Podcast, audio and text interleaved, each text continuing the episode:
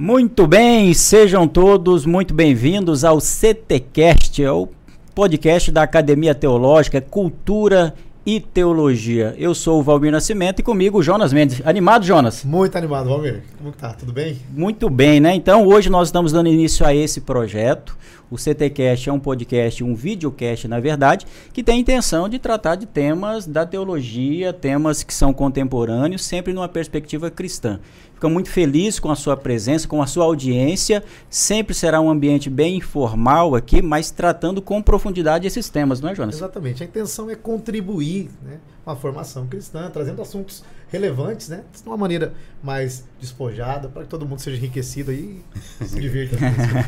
Óbvio, né? E gostaríamos, né, pedir a sua, a sua colaboração, divulgue para os seus contatos nas suas redes sociais, para que esse conteúdo chegue a um maior número possível de pessoas. E hoje, programa número 1, um, episódio número 1. Um. É, vocês são sortudos, hein? Estamos no primeiro, hein? Que isso, hein? É, de muitos, né? De muitos. É. E hoje nós estamos começando muito bem, Jonas. Estamos recebendo aqui duas personalidades, dois irmãos em Cristo, duas referências para nós. Pastor José Gonçalves e Pastor Osiel Gomes. Esses homens são homens de Deus, amigos, né? Primeiramente, Pastor José Gonçalves, muito obrigado por aceitar esse convite, estar aqui conosco.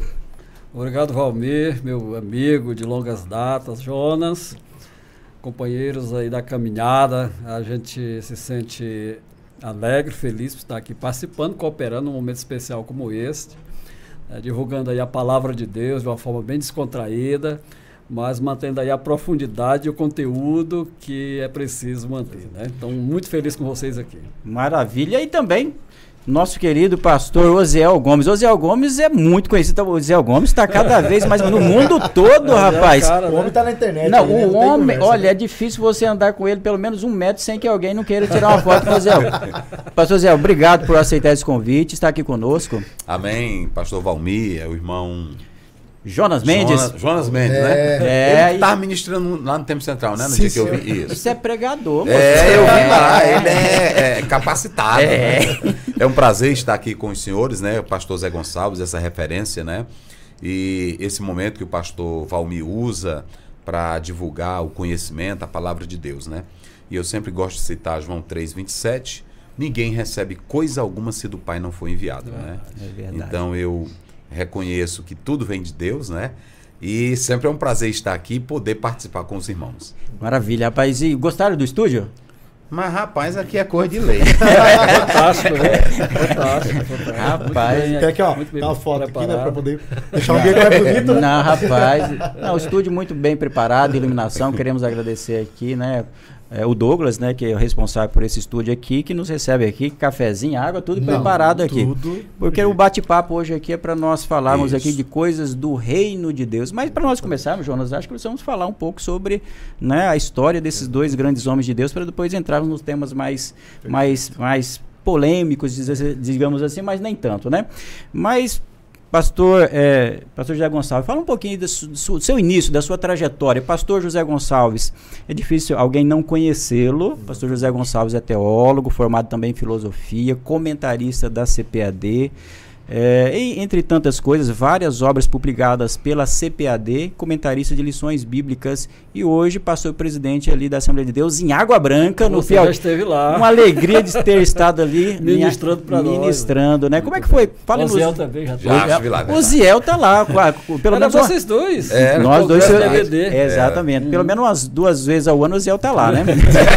já tive lá, mas ele sempre. É, ah, é, não teve? Já tive lá. Aí. É o seguinte, eu ligo pra ele, não quero nem saber. Ele, é verdade. Ele aparece lá. No meio é da semana vai vai. Ele, ele eu, eu, tanto o senhor, né, como ele, eu considero como amigos, né? Amigo dele de verdade, que a gente está próximo, né? E a gente está sempre nessa mesma luta pelo reino de Deus, né? Assim como não há concorrência no corpo de Cristo, né? Eu sempre considero um teólogo, um escritor, que cada um tem um talento, né? É, não um concorrente realmente. meu. Eu não, eu, não, eu não vejo um concorrente meu, eu vejo um irmão em Cristo Isso. que Deus usa com é. a sua maneira, com a sua forma. Né? Exatamente. Né? Mas não tem muita concorrência às vezes, não, né? Tem, tem. Isso que é bonito, né? Porque enriquece, né? É verdade. Entender que cada um tem um dom, um chamado, e que a gente vai ser bom em uma área, mas hum. em outra nem tanto. E reconhecer isso é quem cresce é a igreja, né? é, o reino, né? É verdade. Dizer, a gente tem, assim, ele passou pelo IBPT lá de Isso, Teresina, foi professor. Aí nos anos 90, Zé? Por aí, foi. É, por aí e eu também fui professor lá, né? Nós não chegamos a ser é, no mesmo tempo. Porque quando eu cheguei, ele, ele tinha saído, né? Ué, Mas o Zé, o Zé é mais aula... velho? É, mais novo, mas, mas, mas ele, ele, ele, teve uma passagem por lá no Instituto Bíblico como professor, né? De, qual era a disciplina do ministro lá, Zé, no tempo? Parece que era homilética. Homilética. Eu homilética. ministrei grego, grego e teologia sistemática. Então ele, era, ele ficou muito conhecido lá em Teresina, é. morou em Teresina um período. Teresina? Isso. E aí, depois que ele mudou para o Maranhão, né? Lá é para trabalhar. Mas então, a gente já conhece o Zé há muito não. tempo, né? A gente conhece ele já há é bom tempo já. Verdade. Que maravilha. Mas como é que foi a sua trajetória assim na, no Ministério, principalmente? A, a, a minha chamada ministerial, ela foi é, desenvolvendo é, é, aos poucos. Ela vai acontecendo. Eu era funcionário público da esfera federal, e, mas sempre envolvido com igreja, com pregação. E aí, um irmão meu me convenceu a entrar no seminário nos anos 80, 88, que eu entrei no seminário batista. Naquele tempo não tinha seminário pentecostal, não existia ainda. E eu entrei no seminário batista de Teresina. Né? E lá eu me formei, eu fiz o bacharelado em teologia, estudei língua, as línguas bíblicas, me, me, é, identifiquei muito com as línguas originais. Eu fui considerado o melhor aluno do seminário batista Teresina na quando ele completou 10 anos de existência, né? línguas bíblicas. Né? Então a questão de gramática, língua, línguas bíblicas, eu aprendi a manusear bem no seminário. Né? E eu me dediquei muito nesse período. A... E aí foi a vocação foi, foi, foi crescendo aos poucos. Cedo. Comecei cedo, graças a Deus, né? Eu, eu nasci numa família, é, eu diria, de sacerdotes, né? Meu pai, quando eu entendi, ele já era da obra, já era presbítero na época, né? E eu comecei a servir. Mas eu fui para a linha do. Eu fui professor na, em escola pública, né? E depois eu fui me dedicando no curso teológico, eu fui me especializando. E eu depois é, fui apresentado, fui para o Piauí, como ele falou aí, morei lá, trabalhei no seminário. E aí quando eu voltei, fui para a Sailândia e o pastor Amarante me apresentou ao ministério, né? Me apresentou ao ministério e desde lá venho me dedicando, né? Mas sempre com a chamada forte. Sempre eu tive esse desejo de ser pastor. Era, era meu sonho era ser pastor. É Para eu fiz outros cursos, mas sempre a, a minha visão era ser pastor. Eu fiz curso de filosofia, direito, Estou é, nos doutorados aí, mas... Nos, no, é plural, é, é, plural, é, é, é plural mesmo, rapaz. plural. Mas aí eu, eu sempre minha paixão até Sim. hoje é, é o chamado mesmo para a obra de Deus, né? Essas coisas elas vêm como um, é, apenas um somatório, né? Sim mas sempre tive esse desejo forte, né? Ela só faz sentido por hum. causa da, da, da, teologia, do que o senhor é, de fato, Isso, né? isso, verdade, verdade. Eu lembro o José falando no, no, no, seminário, ele conheceu o pastor Paulo Belisário, sim, foi presidente sim. da nossa convenção, que além de pastor, era um profeta de Deus. É. O pastor Paulo ele tinha um dom, exercitava um dom espiritual que era uma coisa fenomenal. E aquela pessoa que ele dissesse algo sobre você, podia esperar que ia se cumprir. Eu tenho um colega que é pastor há muitos anos, eu posso até citar o nome, que é o pastor Sebastião de Valença, no Piauí. E o, o, o Sebastião era, era, solteiro ainda. Quando o pastor Paulo viu, chamou ele, vem cá, jovem. Aí ele veio e disse, já casou, rapaz? Disse, não. Pode casar que você vai ser pastor. E Sebastião hoje é um pastor muito conceituado, um grande amigo meu. Eu era professor no seminário. E o seminário ficava a 40 quilômetros da minha cidade, que era Altos, cidade de origem. E eu dava aula em Teresina, morava em Altos. E o pastor Paulo é, me conhecia lá de Altos, que ele andava sempre lá. E eu estava dando aula no seminário, na hora do, do, do, intervalo, eu encontrei ele na sala. E ele disse: Zé Gonçalves, como estava o Oswaldo, que era o pastor de Altos nesse tempo? O pastor está bem. Aí do nada ele olhou assim para o pessoal que estava na sala e disse assim: Vocês sabiam que esse rapaz vai ser obreiro? Apontando para mim. Olha. Naquela hora eu estremeci. Né? E pouco tempo depois a minha esposa teve um sonho com esse mesmo pastor Paulo, né, dizendo que a gente tinha dois dias para eu tinha dois dias para sair do serviço público. E eu entendi, não que ela falou, eu disse, eu tenho dois anos apenas no serviço público. Quando inteirou dois anos, eu estava sendo consagrado na convenção. Poxa, Então eu vejo como um, um chamado é de Deus, um chamado, que Deus colocou perfeito. dentro de mim, né? Aquele Exato. chamado, como eu falei, eu não tensionava, o Oséias já vinha nessa carreira. Isso. Mas Deus sabia disso, né? me preparou, e oito anos depois dessa, dessa revelação, vamos chamar assim, que o pastor Paulo apontou para mim, se cumpriu o chamado. E eu, é, para saber que era Deus estava falando, eu, é, em 93, eu estava orando, no tempo da Assembleia de Deus de Altos, no culto de doutrina. Eu era um presbítero da igreja. E eu pedi, Senhor, me mostra sobre o chamado, me fala. E eu fui tomado assim numa linguagem espiritual, que é aquela que, que vem de, de do interior, que a gente. É uma coisa assim muito profunda. E pela primeira vez eu interpretei línguas. O que eu estava falando. Uma coisa que, se eu fosse outra pessoa, eu podia duvidar, mas eu vinha dentro de mim dizendo assim: eu tenho uma aliança ministerial com você. Por isso que era, era as línguas diziam. Uhum. Aí, a partir daí, foi se desenhando a minha chamada. O meu pastor, que é o pastor Antônio Santiago Pastana, que é pastor de Esperantina, Piauí, meu pai na fé, ele chegou lá em casa às seis da tarde, da tarde. Ele não era pastor de sair muito assim. E quando ele ia, era, era como Samuel, era numa missão. Né? Ele chegou lá em casa, e aí chegou seis horas e saiu dez da noite. Quando ele ia saindo, que eu fui é, levar ele até fora, eu, eu era ainda funcionário público, ele me disse: O Senhor me mostrou que é para eu lhe apresentar o ministério. Olha só. Aí eu fiquei estremecido, né? Eu sabia que Deus estava tratando comigo. Sim. Eu disse, pastor, me dê uma semana, me dê um tempo aí. Para quando é? Ele disse, é para julho é, para julho, de pastor para julho, em 2001. Eu disse, pastor, aguarde um tempo. Ele, isso ele me disse em junho, e a era em julho. Eu fui para uma festa da igreja, a Assembleia de Deus é festa direto naquela igreja, não para. Eu fui para uma festa da, da, cidade de Beneditinos. Termina uma, começa a outra. É, eu fui para a festa da cidade de Beneditinos, Piauí. Aí lá tinha um, um colega meu que também era chamado Sebastião, mas ele é, hoje é pastor em São Paulo. E eu disse, Sebastião, eu sabia que ele era um homem consagrado, ele era de Timon, no Maranhão. Sim. E Sebastião, ora por mim, porque eu recebi um convite para ir para a convenção para ser consagrado. A, a, evangelista. Aí ele disse, tá bom, Zé Gonçalves. Aí eu saí, eu ia mais ou menos 5 metros, 3 metros por aí. Ele me chamou, Zé Gonçalves, volta aqui. E eu voltei. O que foi, Sebastião?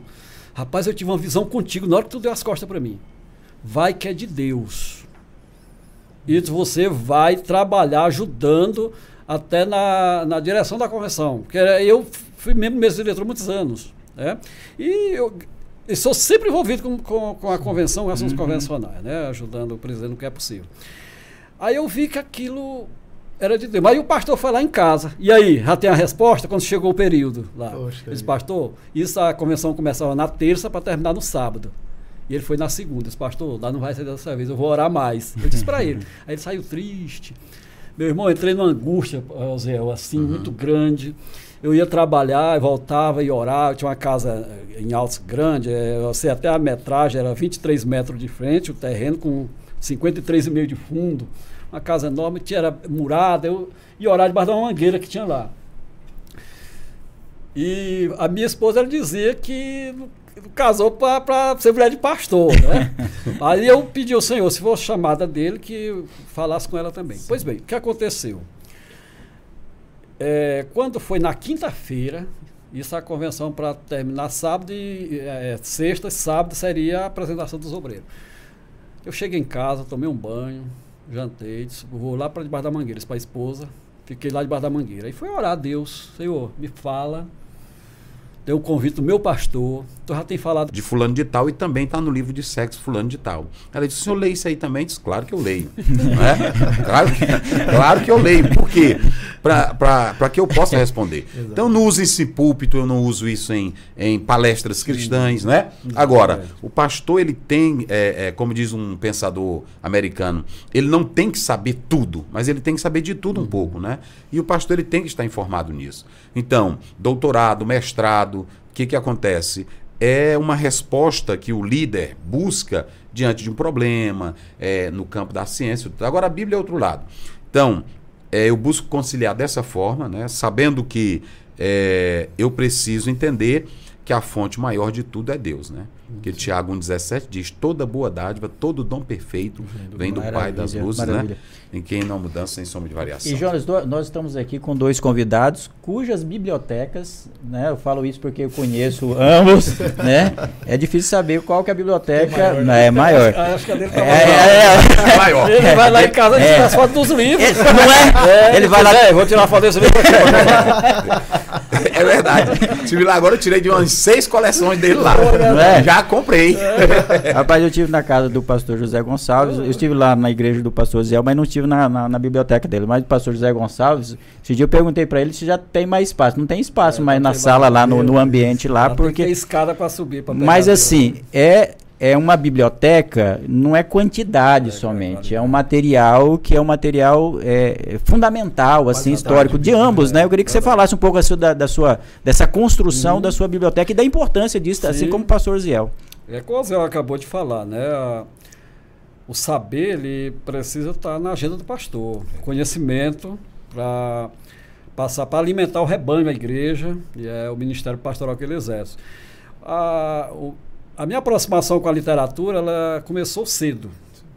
Já nos anos 80, nós tínhamos um amigo que deu para nós alguns comentários.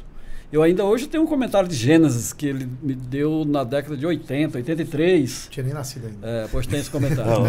e a partir dali a gente, eu fui é, comprando livros, comentários, entrei no seminário. O seminário foi um grande incentivador. É. A biblioteca do seminário era, era enorme e tinha muitos livros em inglês. Aí eu já vi que eu ter, teria que aprender inglês também, teria que estudar né? inglês, né?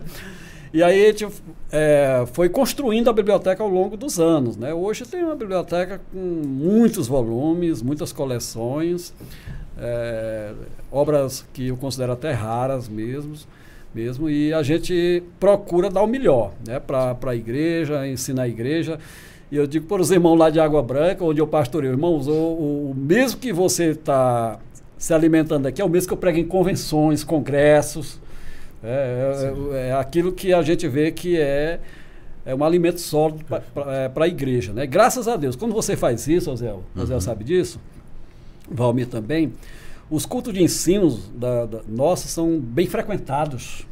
O pessoal vai, o pessoal quer, porque sabe que você está extraindo da Bíblia. É. Não é um blá blá blá, não é uma coisa fora é, simplesmente para encher o tempo, não, mas é para alimentar mesmo. É. Pessoas vão para o culto e voltam alimentadas. Então, a, a construção de uma biblioteca na vida de um pastor é muito importante. Né? E, como dizia um antigo escritor que eu li, o pastor deve ler até lista telefônica. deve até lista telefônica, deve ler. Então, também eu, eu, gosto de ler tudo. Na minha, eu sou formado em filosofia, que vocês já falaram aqui. É, eu já fiz mestrado também em teologia. Mas eu gosto de ler. Eu equilibro a leitura. Sim. Eu leio tanto a parte mais. É, teológica mesmo, Sim, como eu leio uma devocional também, porque se você ficar só naquela área mais acadêmica, você Sim. acaba se distanciando, não é verdade? Não consegue dialogar com dialogar com mais, os, mais, também, mais né? simples, né? Que, que Deus usa essas pessoas. Exatamente. Eu acho que eu ouvi, se eu não estou enganado, foi o pastor Elenay Cabral que Sim. falou ele disse assim que quando ele vai na casa de um pastor, a primeira coisa que ele quer ver é a biblioteca. Olha só. É verdade. Falou, ele tem um enorme. É, até onde eu sabia, tinha 18, 12 mil volumes a biblioteca. Meu Deus. Isso, é, é, é, um, é um exemplo para nós. É importante destacar aqui, né, pastor Elianai, né, um grande exemplo para nós. Pastor Ezequias também, Sim, né? Que são eu conheço a biblioteca dele. Grandes né, líderes influentes para todos nós. Né? Exatamente. Os pastores são escritores, né? Uhum. Além de, de, né, os que estão aqui na pastor Zé e o pastor José. Agora, o que o o Osel falou né? aqui é uma coisa interessante. Os nossos pioneiros, como ele falou aí no pastor Estevão Anjos de Souza, o Raimundo de Oliveira. Isso. A primeira biblioteca que eu vi que me impressionou foi a do Raimundo, Raimundo de Oliveira. Isso. O Osel conheceu, foi um grande pregador Sim. da Assembleia de Deus. Eram autodidatas. Sim. Eles eram autodidatas, mas era um pessoal tão comprometido com o ministério de uma forma que eles se jogavam mesmo. Então, eles liam muito, tinham muita cultura e esses caras, quando pregavam num congresso, meu irmão, arrebentava mesmo, que eles falavam com profundidade e tinham uma, um, uma unção, uma, uma, uma, unção carismática sobre eles muito forte também, né? Tem muita coisa interessante. Então a, a biblioteca, Valmir, é imprescindível é, na vida pastoral e na vida do cristão. Né? Sim, sim. Mas, pastor Ziel, e dentro dessa perspectiva da biblioteca, a questão do tempo, porque você, eu já não sei quantos livros você publicou, né? Você, você tem a calculada assim, a quantidade? Acho que é 21. Pa parece. É, parece. tá na minha frente já. Parece. Ah, é? É? Eu tenho 15 por aí. Olha só, olha só. Esses, é, nós publicamos, inclusive, mencionar pela editora Palavra Fiel, fez a publicação recentemente do livro O Melhor do Sexo. Melhor do sexo. Ah, isso foi agora, ano passado. Ano passado. Aí eu falei, é o livro mais recente. Depois ele publicou mais dois. Meu É, Deus mais dois, né? É. E como que é, essa, é assim, as pessoas devem perguntar para você, é importante aproveitarmos aqui, é, como que é a, a gestão do tempo, porque você tem a sua família, eu sei que né, nós sabemos, pastor Ziel, assim como o pastor é, é, José Gonçalves, são ligadíssimos à família, como que é a questão da gestão do tempo para todas essas atividades? Lembrando aqui, o pastor Ziel é pastor presidente ali de um campo muito grande, Tirirical, grandíssimo, né? Tirirical ali em São Luís Maranhão. Tive uma honra de estar lá também. Um campo enorme, muitos obreiros, muitos irmãos, trabalho bem ativo. Como que é conciliar tudo isso, além dessa presença também nas redes sociais, pastor Ziel? Olha, é o seguinte, é, eu li naquele livrozinho do Oásio, ele diz o seguinte, ele diz que você faz o seu tempo, né? Então eu aproveito tudo. Então eu começo de 5 da manhã. 5 da manhã eu tenho meu devocional. Cinco da manhã? 5 da manhã. 5 da manhã eu tenho meu devocional. 6 horas eu começo com a Bíblia. Então eu tenho uma hora de leitura da Bíblia. Eu não começo outra atividade sem primeiro meu contato com a Bíblia, né? Aí o irmão perguntou para mim, pastor, mas o senhor lê só por ler? Eu disse, a Bíblia ela é o seguinte, ela é como água. Se passar na peneira, mesmo que a peneira não segure água, mas ela lava. Então a Bíblia lava. Mesmo que você não memorize, mas ela lava. Festa. mas, mas ela lava. Por isso que é bom ler. E às vezes a pessoa pensa que não tem um efeito. Mas aí quando você lê pela manhã, uma hora de Bíblia, se você lê seus 10 capítulos, aí o que, que acontece? Você pode estar em qualquer lugar. Quando dá fé, você vai dar uma palestra e aquilo vem na sua mente. Não é? Vem na sua mente. Então pronto, depois eu, eu, eu tiro o dia, eu tiro todo dia 15 minutos, 20 minutos para grego e hebraico. Todo dia. Todo dia eu escuto. Grego to- e grego hebraico. e hebraico. Todo dia eu escuto grego e hebraico. Todo dia. Aí pronto, eu escuto, eu medito, eu leio. Porque 15 minutos faz de você um mestre se você bater naquele assunto todo o tempo. É, é- é aquela ideia de Aristóteles do hábito, né? Do hábito. É hábito. A, a questão é, inclusive tem um, um- foi um livro agora, tem, foi lançado já no Brasil, ele era americano, mas a questão do hábito. Por exemplo, esse, esse autor, ele diz que se você for fazer uma educação física, Zé, na academia, ele diz que se você for o primeiro dia, você vai deixar de mão. Porque ele disse, não é começar logo pesado, é Não, começar 5 minutos, é começar 10 Cria minutos. o hábito mesmo. Então, quando você cria o hábito, se torna uma coisa normal para você. Então, eu me programo. Nove horas eu vou para a igreja, mas quando eu chego na igreja, eu já, eu já li minha Bíblia, eu já fiz aquilo que eu tenho que fazer pela manhã, com a minha responsabilidade de estudar. Se você lê 14 páginas por, por dia, você lê dois livros por mês. Se você lê 30 páginas, você lê 3 a 4 livros por mês. Então, eu leio assim. Quando eu estava em Coroatá, eu lia mais, não é? Eu lia mais porque meu pai era o presidente, eu era só copastor, então eu lia mais. Mas hoje eu- a, a minha média é três, quatro livros que eu leio programado desse sistema. Fora a Bíblia, fora os outros compromissos. Aí o que, que acontece? Então, é, escrever livros é, é, é uma questão que você já vai acumulando muita coisa né, ao longo do tempo. Aí quando você senta para escrever aquilo, que leu aquilo ali, então você já tem um know-how, você já tem uma base para entrar naquele assunto. Né? Aí você pode pegar, tá aqui está um escritor, você pega 10 teologias sistemáticas, está aqui esse jovem que também está dando uma aula aí. Se você pegar 10 teologias sistemáticas, pode pegar cada uma delas. Vocês vão ver que os assuntos são quase a mesma coisa. Uhum, isso. É ou não é? O que tem de enxerte é, é filosofia, o que tem de coisa é uma pesquisa arqueológica, mas a estrutura vai ser quase a mesma. Exatamente. Entendeu? Pronto, eu estava lendo agora, eu li cinco livros de hermenêutica esses dias. Eu peguei esses cinco livros, da Augusto Nicodemos, eu peguei o da CPAD, peguei os outros. O que, que acontece? Eles começam introdução à hermenêutica, a, a formação da teologia. Aí eles começam teologia judaica, a- os ramos até chegar na atualidade. O nosso tá assim também. Pois é. Não é assim? Então, se você pegar, se você pegar tudo isso, então você tem, você tem que ter uma, uma base. Exatamente. Uma base. Quando você pega uma base, você já vai saber. Quando eu estava lá em- no Ceará, eh, eu perguntei para uma moça que estudava junto comigo, e tudo de filosofia ela derrotava todo mundo na classe. É. Era. E eu ficava assim, você vai como é que essa menina sabe tanto? Aí eu fui lá onde ela. Aí eu disse, irmã, me diga uma coisa. É, você, eu vejo aí os professores, aí você, tudo ela entra, ela diz, pastor, nunca comece com grandes obras, comece com as pequenas, que elas citam as grandes. Quando você for para grande, você já sabe o que, que ele está tá tratando. Então, a questão é você saber começar. Né? Você saber começar. Grandes violonistas não se tornam Uma grandes de violonistas. metodologia. né? Pronto, Metodologia. isso. É só isso. E, e a pessoa que geralmente fala assim, eu não tenho tempo para ler. É muito comum ouvirmos isso. Isso. Não tem. É aquela coisa, né? É você tem tempo para aquilo que prioriza. Ah, Se verdade. você prioriza é, a leitura, o devocional da leitura das escrituras, ou seja, uma, boa leitura ao longo do dia, reservando um tempo, você vai conseguir É, ler. Você vai ter isso. tempo para leitura. Oliveira dizia uma coisa que uma jovem chegou para ele e disse assim, pastor, o que, que eu faço para gostar de orar? Ele disse, ore até que goste. é, é a questão do hábito, né? Do, do poder É. do hábito, É né? verdade. que é a construção. Você, o, você é, constrói. né? Se você não ter disciplina e não criar, você nunca vai desenvolver nada. Verdade. Então, O Aristóteles vai, fala vai sobre ter que isso, né? sacrifício mesmo. Diz que o hábito se transforma em uma segunda natureza. Sim. E ele você, fala- você faz coisas que não percebe quando você Exatamente. está habituado, né? É como quem usa óculos. Tem hora que você está sem óculos, mas está pegando aqui caçando. É. o hábito, né? É igual verdade? a máscara, né? Então, Eu já tá a- tão acostumado com a máscara, rapaz, Exatamente. que eu- vi até um videozinho, né? O rapaz que tava, foi comer um, um macarrãozinho, ele pegou e mandou na boca, mas tava com a máscara. Você esqueceu eu já que até esqueceu que tava usando a máscara, máscara. Eu vi uma coisa do Zwinglio que eu li no a sobre a patrística e, o- e os reformadores, né? Ele chegou a citar várias cartas de Paulo com detalhe em grego, né? o texto completo. Então Porque é me parece que ele decorava, né? E, ele havia decorado. decor- né? decorava. Zwingli havia Ele- decorado. ele Muito citava mesmo. Pois é. É? Então a patrística tinha muito isso, esse hábito da, da, da leitura. Eles, aquela coleção, a, a Bíblia comentada pelos pais da igreja, são 30 volumes em espanhol, que lançado pela Cidade Nueva, que é a editora espanhola.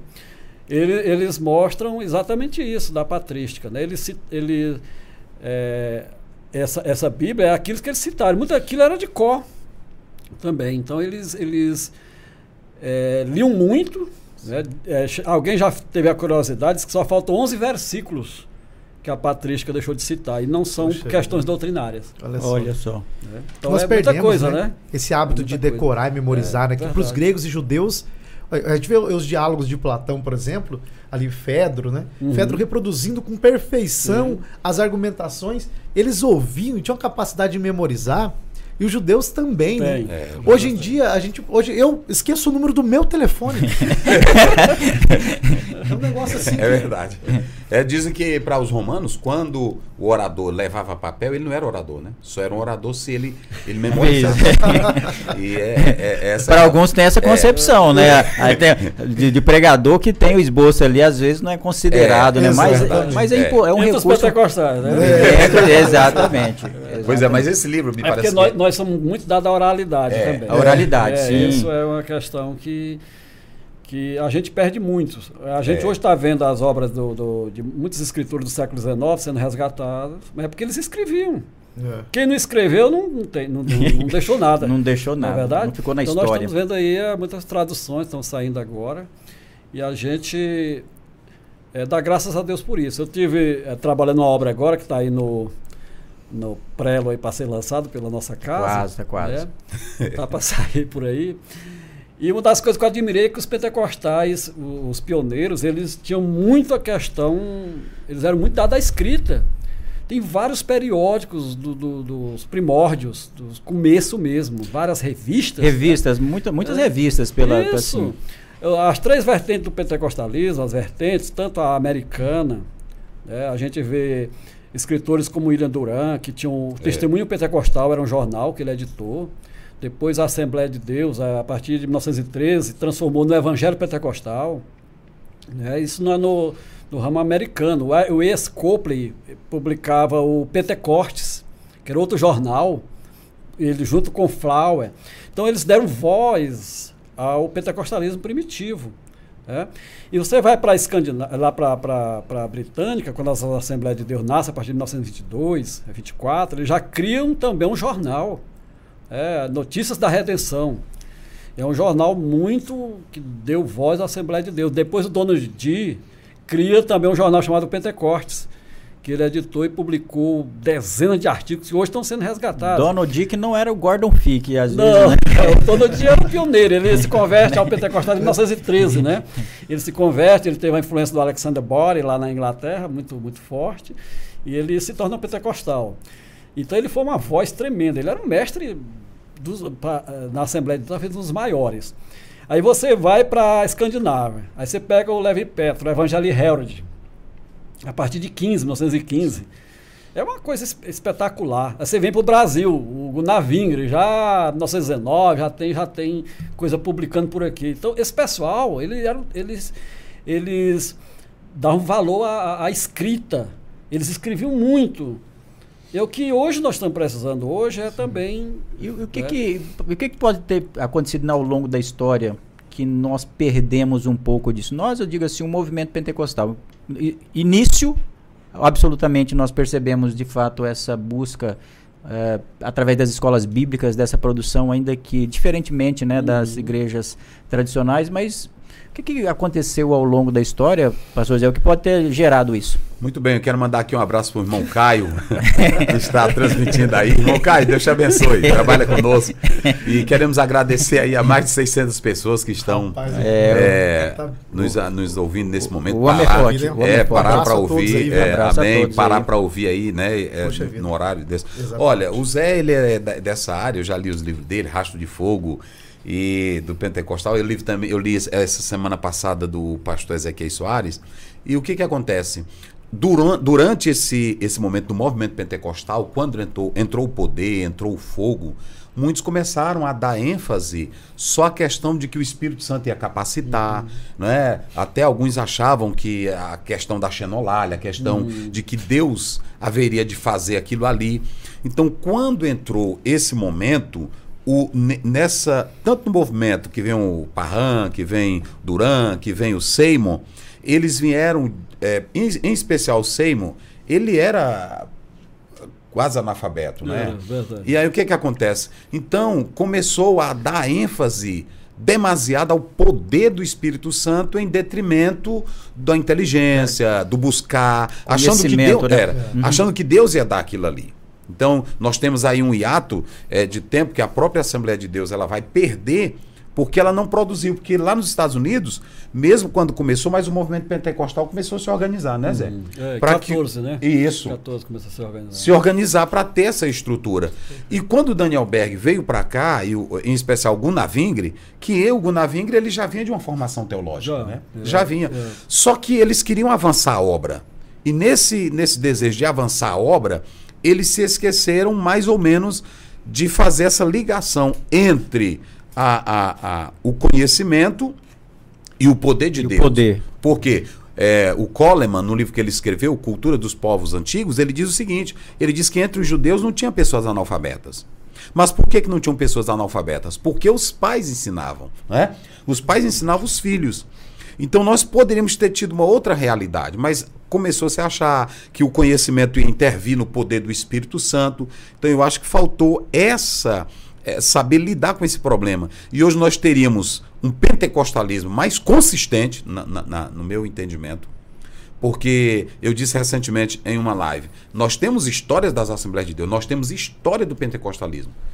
E agora que nós temos o Roger, nós temos aí o, o, o, Gordon Field, nós temos aí, né? Alguns que começaram a trabalhar. Roger Stronstar. Isso, né? É, que começou a trabalhar. Mas eu acho que se nós tivéssemos trabalhado lá atrás, hoje nós teríamos, que muitos, muitos pastores pentecostais não perceberam isso. Porque também foram para a ideia de que isso ia atrapalhar o poder de Deus. E aí você vê 7, 10 de, de Esdras, ele dizendo, eu me dediquei, eu me apliquei. Se você pegar os verbos lá no hebraico, ele era um cientista. Esdras era um cientista. Moisés era um cientista. Atos 7, 22. Formado em toda a ciência do Egito. E você vê que a estrutura do cristianismo, Deus vai usar Paulo. Mas Deus não vai usar um boboca, Deus não vai usar uma toa. Deus vai usar o Paulo. Não é assim? Então o que, que eu acho? Entrou o movimento da Rua Azul, entrou os outros movimentos e eles é, buscaram o poder de Deus que estava correto. Só que eles se esqueceram que o poder de Deus estava aliado ao conhecimento bíblico. Uhum. E muitos não, não se deram conta disso. Então, foram muito para as experiências pessoais, deram mais ênfase às experiências pessoais, deixaram de lado essa questão de buscar a essência das escrituras ligada a esse lado, porque você sabe que até no, no século XVI, mexer no texto recepto era, era, era uma coisa que ninguém podia mexer É, naquilo o ali. texto sagrado. Era É o texto sagrado. E olha o tanto que nós perdemos. Exatamente. Foi o mesmo que aconteceu com o movimento pentecostal. Eu acho que o Pente- aí tem uma questão que o pentecostalismo também, ele tem de duas vertentes, né? Essa Isso. nossa brasileira, ela vem da vertente americana e da vertente sueca. Os suecos eram mais dados à escola bíblicas, mas eh, não eram muito chegados a essa educação formal na estrutura que a gente está aí hoje, né? Então eles tinham muito eh, reserva eh, nessa, nessa área. E aí a gente tem essa tradição da oralidade também, né? Devido ao pentecostalismo ser um, um movimento multifacetado, vem de várias vertentes. Na verdade, os pioneiros eles eh, queriam evitar a, a institucionalização do movimento. né? Aham. Eles tinham muito receio contra isso. O Duran, pelo menos, eh, eh, por exemplo, escreveu um artigo em 1909 no Testemunho Pentecostal, batendo pesado no formalismo. Ele chama o nome do artigo dele é a Or- organização. Né, Eu, eu cheguei a traduzir esse artigo, acho que eu coloquei no livro alguma parte dele. O Levi Petros foi influenciado por ele. Levi Petros cita esse artigo dele, no livro dele, a biografia dele. né. Então eles tinham medo do, do movimento se engessar, ganhar estrutura. Né? Quando ele morre de pneumonia, por aí foi pneumonia, em 1912, aí o- um dos discípulos dele, que o Bill era, era um pastor batista, ele viu a necessidade de criar uma organização pelo menos mínima. Mas a, a Assembleia de Deus Americana, ou as Assembleias de Deus, que eram formadas por 22 grandes denominações, aí, ela é, é uma organização mais mantendo aquele espírito mais livre também. Né? Ela vai se estruturando ao longo do tempo. né? No Brasil, a partir de 30, com a convenção, que o, os suecos tinham uma certa resistência, eu consegui o- um- uma carta do, do, do Gunnar Vingre, onde os suecos já cobravam dele, achando que havia uma institucionalização, havia um- um- uma predominância do poder no Brasil. do- do- e ele responde, ele dizendo que não, que nós aqui era um movimento livre e pastor do Brasil não manda em outro. vai dizer isso hoje, né? Verdade. você vai entrar, você está no parafuso. Exatamente. Então, essa questão aí era uma questão que teve influência. Como di- di- diz o James K. Smith, e, é, o- há uma área do pentecostalismo que é mais uma espiritualidade É. né, do que uma questão doutrinária. As- a Assembleia de Deus, as Assembleias de Deus, falando do- no contexto, contexto americano, ela, eu, eu acredito que ela está fora dessa regra, porque ela, ela, ela tem um código doutrinário a partir de 1916, né, que é o conjunto de verdades fundamentais que vai inspirar todas as outras do, do, do mundo. A britânica é inspirada. Né? Eu consegui a, a notícia da redenção da britânica, onde tem essa declaração de fé comentada. E os comentaristas é Donald D. os que É. comentam ela. Olha só, a coisa incrível. E na, na- na- eu consegui da Escandinávia também. E aqui no Brasil. Você já viu aí que o Zé Gonçalves, ele é teólogo, mas ele é um arqueólogo também. É verdade. Rapaz, esse homem tá levantando o mundo Não, todo. Exatamente. Aí o, o, o, o do Brasil foi a partir de 68, né, que o Mensageiro da Paz publica em 69. O, o, o Alcebito Pereira de Vasconcelos traduz os 12 artigos, aquilo cremos que saiu do Sim. Mensageiro da Paz, que nós em 2017 reformamos aquilo, né? Eu fiz parte da comissão. Então há, há, há uma estrutura doutrinária, né? Então tem, ainda há nesse pentecostalismo popular essa coisa que se você estuda, você vai esfriar. Não, isso é- não é a verdade que o Mosel acabou de dizer. Isso é um, um equívoco É que tem que ser corrigido. É, a gente tem que mostrar o jovem, prepará-lo para a academia, mas prepará-lo para conciliar essa área carismática com a área É, teológica. é o mito, né? Ou que vai esfriar ou que vai se ensoberbecer. Exatamente. E na verdade a própria ignorância pode ser um motivo de orgulho. Com certeza. Né? A pessoa se É. orgulha da própria ignorância, Ser o que é o cúmulo da ignorância. o cúmulo da ignorância É, também, né? É verdade.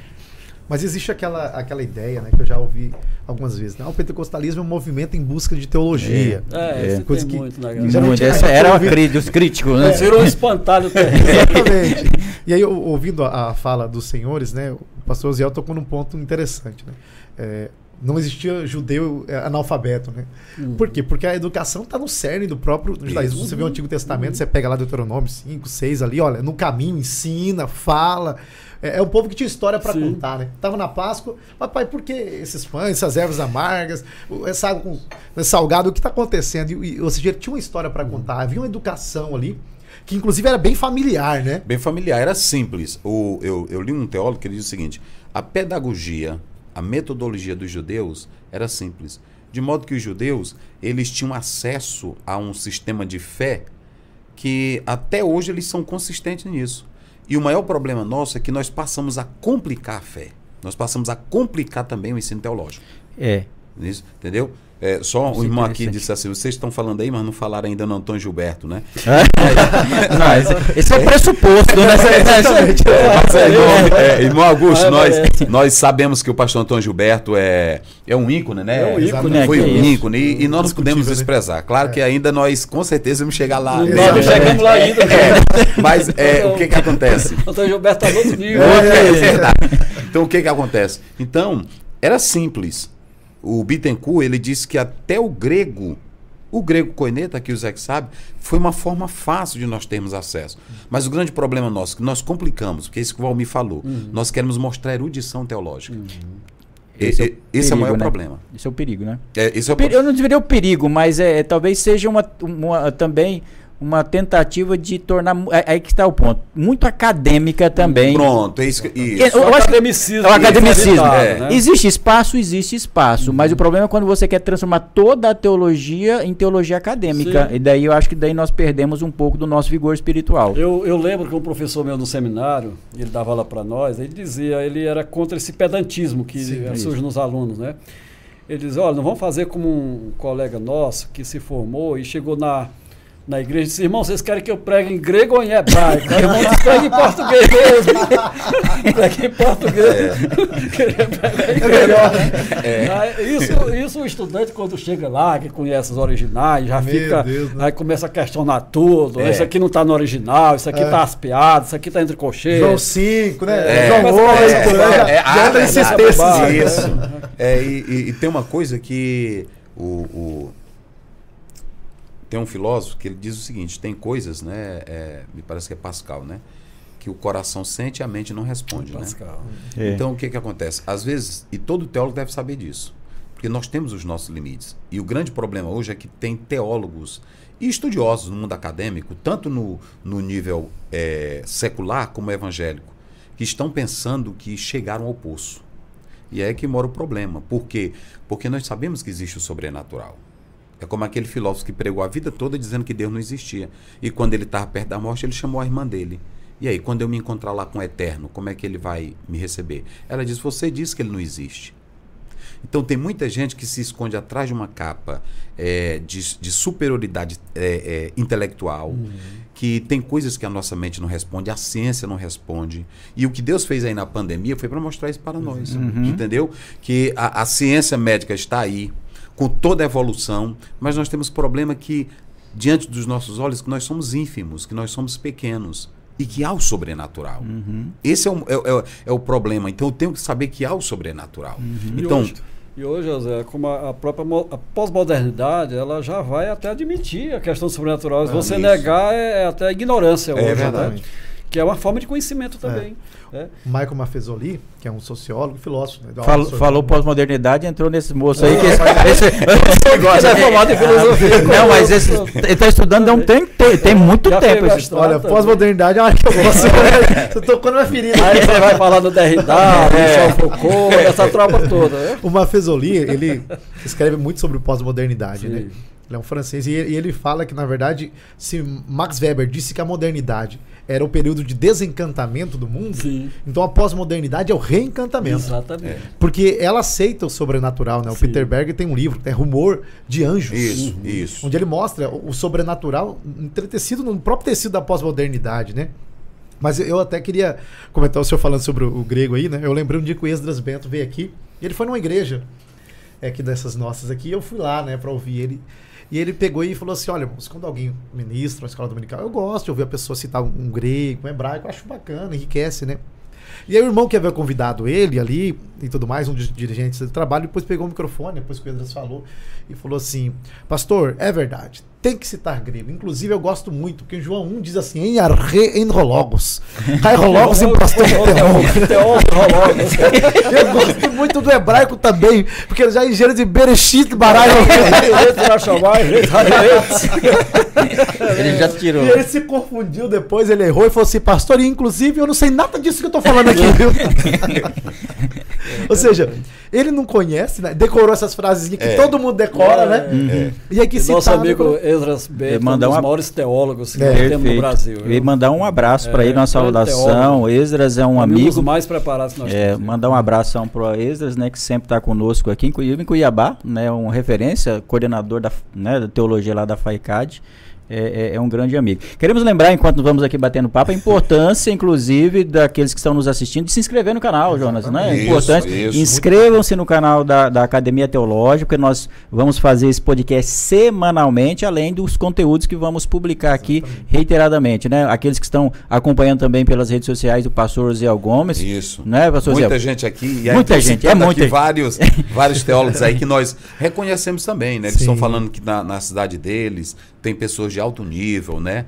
E esse é um ponto interessante. De fato, a, na, existem aqueles teólogos dentro da, da, Assembleia de Deus que são mais conhecidos, hum. publicaram, estão na casa, Isso. publicaram. Mas ao, ao, ao, no Brasil todo um, existe uma riqueza teológica, né? é, né? Nós certeza. vamos aí para Rondônia, nós vamos aí para o Nordeste, vamos para o Sudeste, sempre encontramos aí é, pessoas que estão buscando essa erudição, mas sem perder a piedade. Isso. No Brasil todo, né? não, não, existe é. uma, um elitismo teológico, é importante destacar isso. É, e, e, acho que esse é o ponto isso, importante do pentecostalismo brasileiro, né? É, é, uma herança nossa que, uh, que nós que viemos do, do pentecostalismo de ramo sueco, nós herdamos isso do movimento pietista. Isso. Né? O movimento pietista, que era chamado Eulezer no, no, no, no, no sueco, ele é uma herança do Spina que era resgatar essa piedade cristã a piedade. que a igreja institucional estava perdendo, né? Estava né? perdendo. Ninguém pode perder, perder essa, essa piedade. Eu vi até o Esdras falando uma vez numa palestra, o Esdras Bento, que a gente não pode perder essa, essa, esse lado pastoral é, da coisa, né? O, o ministro, que é verdade, você Sim. vai manter o contato com, com a prática, com o povo, com esse, essa forma de dialogar. Né? Esse então, equilíbrio é, é importante, né? Eu, é, até onde eu entendo, o, o pietismo ele surge ali do contexto da igreja é, alemã, luteranismo, né? Uhum. Porque estavam tão preocupados com a sistematização das doutrinas, Sim. recorrendo aos recursos da escolástica, inclusive, uhum. na racionalização da teologia, uhum. que acabou se esquecendo da, da vida, né? Sim. E aí me parece que, não sei se foi o Roger Olson que menciona isso, né? E diz que, que um dos, dos é, Reconsiderando dizia... o pietismo, o livro que ele lançou, né? É, exatamente. É, ele diz que parece que um dos pietistas dizia assim, não, eu prefiro uma heresia viva que uma ortodoxia morta. é, os pietistas tinham algum, teve alguma é, uma parte racionalista dele mais tarde, né? Uhum. Mas quando ele surge com, em 1675 com o Pia Desideria, que é o desejo piedoso, com seis pilares aí, e na Suécia ele teve um avivamento com Los Todes, em 1860 a 1861. Isso teve uma influência muito forte entre o, os escandinavos, né? Ele foi um, um gigante nessa área, né? Então ele essa herança da oração, o Osel falou aqui, da leitura bíblica, ele falou, isso aqui não era essa pietista, hum, que a gente é, tem verdade. tanto do pietismo mais escandinavo, como é, um pietismo já metodista também, com George Scott, quando entrou na, na própria Suécia em 1830, Isso né? É bom com, com as datas aí, né? O senhor tá... É, ah, não, não, não, é, As datas. não, aí, vários irmãos aqui. Meus irmãos, é, nós agradecemos a todos aí, viu, Zé? Estão mandando muito abraço aí, o pastor Sim. Valmir, aos irmãos. E, aí, se, e pode se cadastrar aí no. Pastor Valmir, como é o nome lá? É... Academia Teológica. Pronto, Academia Vai lá no YouTube, Academia Teológica, inscreva-se lá, que sempre conteúdo. Já está sempre por aqui, né? Você é, é, sempre por aqui.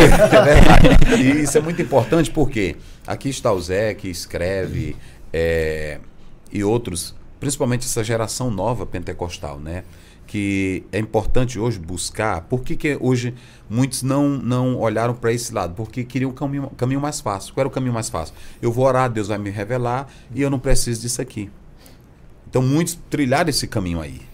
E é, é, até mesmo o pietismo, né? É, Vocês sabem que teve esse, esse ramo que a devoção ela é importante, mas você não pode. O que que destrói o povo? O que destrói o povo não é falta de culto. O que destrói o povo não é, é, é o que destrói o povo é só uma coisa, falta de conhecimento. Oséias disse: "O meu povo se destrói é. por falta do conhecimento".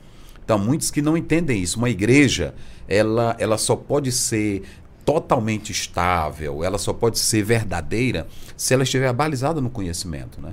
E aí vem a importância dos homens de Deus. Agora, um conhecimento não ausente da piedade, do temor e da é, reverência. Verdade. E, e, eu ia destacar esse ponto, Zé, porque às vezes nós percebemos também muitos jovens é, em busca desse conhecimento, numa sede, o que é muito bom, mas acaba chegando naquele desprezo aos pais antigos da Isso. nossa gera, geração ah, anterior. É mas esses homens, muitos deles não tiveram acesso a esse conhecimento por conta da época em que viveram também. Mas esses homens, mesmo não tendo acesso ao conhecimento digamos, que nós temos hoje, a estrutura, a, os livros, as faculdades que nós temos, mas esses homens desbravaram Sim, o mundo é todo, e no caso do Brasil, é, abrindo igrejas, criando a, a estrutura que nós temos hoje. É. E eu acho que é importante destacar esse ponto também, né? Isso, ontem à noite eu conversava com, o, com um pastor, é, lá de Fortaleza, no hotel, e ele foi. Ele traduziu o Billy Graham aqui no Brasil, e ele me contando que falava com Bernardo Jones, ele trabalhou com ele, ele disse que ele disse para ele: ó, não me entregue uma igreja. Que se vocês me entregarem uma igreja, eu fecho ela no mesmo dia. Eu não sou homem para a igreja. Olha só. Então o que que acontece? E muitos pastores também não entendem isso. É, hoje, olha, nós, eu estou aqui em Cuiabá, a gente olha para o que o pastor Sebastião fez, né? É, e outros exato. pastores, né? Que na verdade é isso. Então é o seguinte, eu conheço pastores, nosso presidente, o pastor José Wellington, eu estive lá em São Paulo, e aí o irmão disse que ele vai para a escola dominical e senta para ouvir o professor da escola dominical. Então isso é um exemplo, porque é o seguinte, salvar uma vida, um versículo salva. Se você, às vezes no folheto a pessoa entregou. Edificar a igreja é a doutrina. E essa doutrina ela tem que partir de homens que realmente conhecem a palavra, né? De homens que se dedicam para aquilo ali. É. Então, tem muitos pastores que devem entender. Por isso que Paulo disse, é, é aquele que quer se dedicar ao ensino e se esmere nele. Uhum.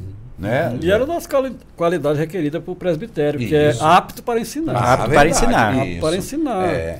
Então é uma qualidade que o obreiro tem que ter, é. É, é ter habilidades. É uma ferramenta, Paulo diz assim, é, man, que maneja bem a palavra Maneja bem. Exatamente. Se você não sabe manejar uma arma, você arrisca se ferir. É. Isso. É, arriscado se ferir. Ainda então, mais hoje, né, nesse contexto que a gente tem tantas teologias, né? Uhum. Tá, hoje tá tão, o acesso está muito fácil porque você vai na internet, você encontra tantos professores de teologia e aí o, o, pastor, o líder que está ali, ele tem que ter um conhecimento para direcionar as uhum. pessoas na, na, na crença correta. Hoje é, né? hoje é impossível o líder é, ficar fora desse, desse contexto, porque é. a, a, ovelha, o crente, ele está lá nas redes sociais. Está. Ele está dialogando com diferentes confissões, é. Tá. diferentes pensamentos. E ele vem para o pastor. E o pastor, se não tiver habilidade, não tá, tiver atualizado, Aí com aquilo ali ele vai, vai ficar fora da, Fica da, fora. Da coisa. Tem... E, e aí é o seguinte, e nós não somos contra. Tem muitos. Antigamente, o Zé e vocês sabem, eu via festa que Jezeel Gomes pregava e Antônio Gilberto dava estudo. Uhum. É, e não havia. Essa não separação. Havia, não, né? não havia desigualdade. Havia um respeito. Uhum. Não era? É. Um pregava, o outro. E havia aquela, aquela seriedade. Hoje nós temos, como eu falei no início, nós temos hoje uma, uma concorrência. Eu prego bem aqui, o outro quer desfazer bem aqui. Sim, exatamente. É. E, e, antigamente não tinha isso. Eu vi muita fé, muita festa, Gesiel Gomes pregar e pastor Antônio Gilberto dar estudo. E eu vi uma vez o próprio pastor Antônio Gilberto, vamos orar aqui com o irmão, que eu não tenho essa vozona dele para orar. Então, era, a pessoa tem que reconhecer isso. Agora, o grande problema hoje é que tem, ó, às vezes, um, um que se diz pastor pentecostal, fervoroso, ele quer atacar aquele que dá estudo. Uhum, exato. Uma vez eu, eu, eu, o pastor Antônio Gilberto tinha uma coisa nele que ele uma pessoa perguntava uma coisa a ele e ele dizia, irmão, se eu souber responder, eu respondo agora. Senão eu vou levar para casa, Isso. vou estudar, é muito humilde, depois eu né? respondo Pronto, a você. Desse jeito. Hoje é como está dizendo aqui, é, o cara quer procurar quer, um tropeço em você. É, quer ir a outra coisa. Por exemplo, um dia desse eu fui pregar no local, e aí quando eu saí, entrou um outro pregador de fogo. Aí, quando ele pegou o microfone, ele disse: Vocês só tiveram letra, agora vocês vão ver o que é poder. agora, Já tivemos algo parecido. É, então, o que acontece? É, ele, ele pensa que o, que o manter aí. Agora vem fogo aí. Agora, aí pronto, ele disse: Agora vocês vão ter poder. Esse é o problema nosso hoje. É. E aí o pregador que tem o poder, porque eu vi, eu vi eventos com o pastor Antônio Gilberto, eu vi evento com o Gilmar, eu vi o pastor Antônio Gilberto elogiar Gilmar. O pastor Gilmar tem esse ministério uhum. dele, então não havia essa, essa desigualdade. Mas hoje, é, porque quando o pastor Zé Gonçalves ou eu, qualquer outro, procura a ortodoxia, uhum. fazer apologia, não está fazendo apologia é, de modo aleatório. Uhum. Porque só quem conhece a doença da igreja é aquele que estuda a ciência da igreja. Que é o pastor que se dedica nisso aqui. Entendeu? Então, o, o, o, o, o há um teólogo, que ele, Oscar Kuma, ele diz isso, Oscar que quem Kuma. conhece a doença é o cientista da igreja, é o da Bíblia. Você pode observar que, em primeiro lugar, a ciência foi dada para o sacerdote quando começou a pandemia, todo mundo falando, mas quem dizia, quem fez quarentena foram os sacerdotes. Uhum. Quem fez análise de primeira doença, eles não davam remédio para cura, mas eles davam o diagnóstico da doença, que era a lepra. O sacerdote ele tinha tanto poder de ensinar como de dia diagnosticar. Então, o pastor cientista ele tem o poder de ensinar e dizer, ó, bem aqui está a doença. Sim. Quando entrou o veneno na panela, não foram os profetas que foram tirar o veneno. Foi Eliseu que foi tirar o foi veneno. Eliseu. Uhum. Não é assim? Então Deus tem os homens para tirar o veneno. O que o pastor, por exemplo, se o irmão é usado com curas, se o irmão é usado no ministério da palavra, se o irmão é usado, mas tem outro que é do ensino, valorize que é, é do isso, ensino. Isso, uhum. isso que o Zé está falando é muito interessante. É. No, no pentecostalismo mais para trás, vamos dizer assim, a gente, nos anos 80, via muito isso, pregadores que exercitavam com liberdade isso. o Ministério de Cura. Eu é. vi o Bernardo Jones, por exemplo, em 85, se eu não estou enganado, em Teresina, pregando numa cruzada. E aí ele começava a orar, o que a gente chama no meio pentecostal, palavra de conhecimento. É uma manifestação profética, na verdade. Ele chamava a pessoa, ele dizia diagnóstico da pessoa, onde é que estava ferida, enfermidade, tumor, ele dizia detalhes que a pessoa tinha ido no médico e orava para Jesus curar as pessoas. E a gente achava aquilo supernatural. Né? A gente não, não, não tinha aquela questão de, de é evidente que a gente é, é, examinava tudo, a gente já sabia, uhum. mas havia uma credibilidade. Exatamente. Havia uma credibilidade. Aí ele falou no, no Gesel, viu o Gesel pregando em 87 em Pedreiras, Isso. Maranhão. Me lembro da mensagem que ele pregou. É, volta ao minha alma, ao teu sossego, pois o Senhor tem te feito muito bem. É. Meu Deus, uma mensagem de arrebatar. E depois orou pelos enfermos e Jesus curou várias pessoas ali de, de problema de bico papagaio. Eu lembro demais disso. É? Olha só. É, então era uma coisa interessante isso. É, é a crença fundamental. Mas entrando aí, Jonas, acho que temos alguns temas aí de teologia. O Jonas preparou um. E eu estava falando de quê? Mas agora, agora vai para aquele nível mais. Agora. Agora que vem a coisa. Oh, Vou fazer um pro, pro pastor Oziel aqui, né? Sim. Pastor Oziel, alguns movimentos defendem que o cristianismo é extremamente patriarcal e opressor, que as mulheres sempre foram excluídas, deixadas de lado e vistas como sendo inferiores pelo cristianismo. O senhor que trata com essa área de família e sempre está lidando com, com isso aí, o que, que o senhor diria para um jovem que chegasse para o senhor e falasse isso? Olha, é o seguinte, nós temos um aspecto histórico que aponta isso claramente quando o cristianismo tentou se impor. Em alguns países onde houve colonização, inclusive aqui mesmo no Brasil. Então teve um momento que as pessoas quiseram é, é, colocar goela abaixo o cristianismo. E nunca foi essa a ênfase das escrituras sagradas. Jesus disse assim: ide por todo mundo pregar o, o evangelho. Não é assim? Pronto. Ide fazer discípulo de todas as as nações. Mas alguns que acharam que. E isso não veio só é, é, é de pessoas é, é, que não tivessem sabedoria. Calvino tentou isso em Genebra, dentre outros, e aí você vê que o cristianismo passou a ter uma certa imposição inclusive na colonização do Brasil, inclusive na catequização de índios. Então tentou-se dizer, ó, vocês têm que aceitar o cristianismo. Então, dentro de um aspecto histórico, lá atrás isso aconteceu. Inclusive, até hoje, alguns tentam colocar isso. E aí houve essa imposição, atingindo também mulheres, inclusive negros. Inclusive negros. Mas o cristianismo é livre. O próprio Senhor Jesus Cristo diz: Conhecereis a verdade e a verdade vos. João 8,32. Então, essa imposição existiu lá atrás. E esse estigma, ele esteve presente e ainda hoje alguns carregam. Por que, que alguns começaram a ostracizar o cristianismo? A ogerizar o cristianismo? Porque lá no início ele teve isso.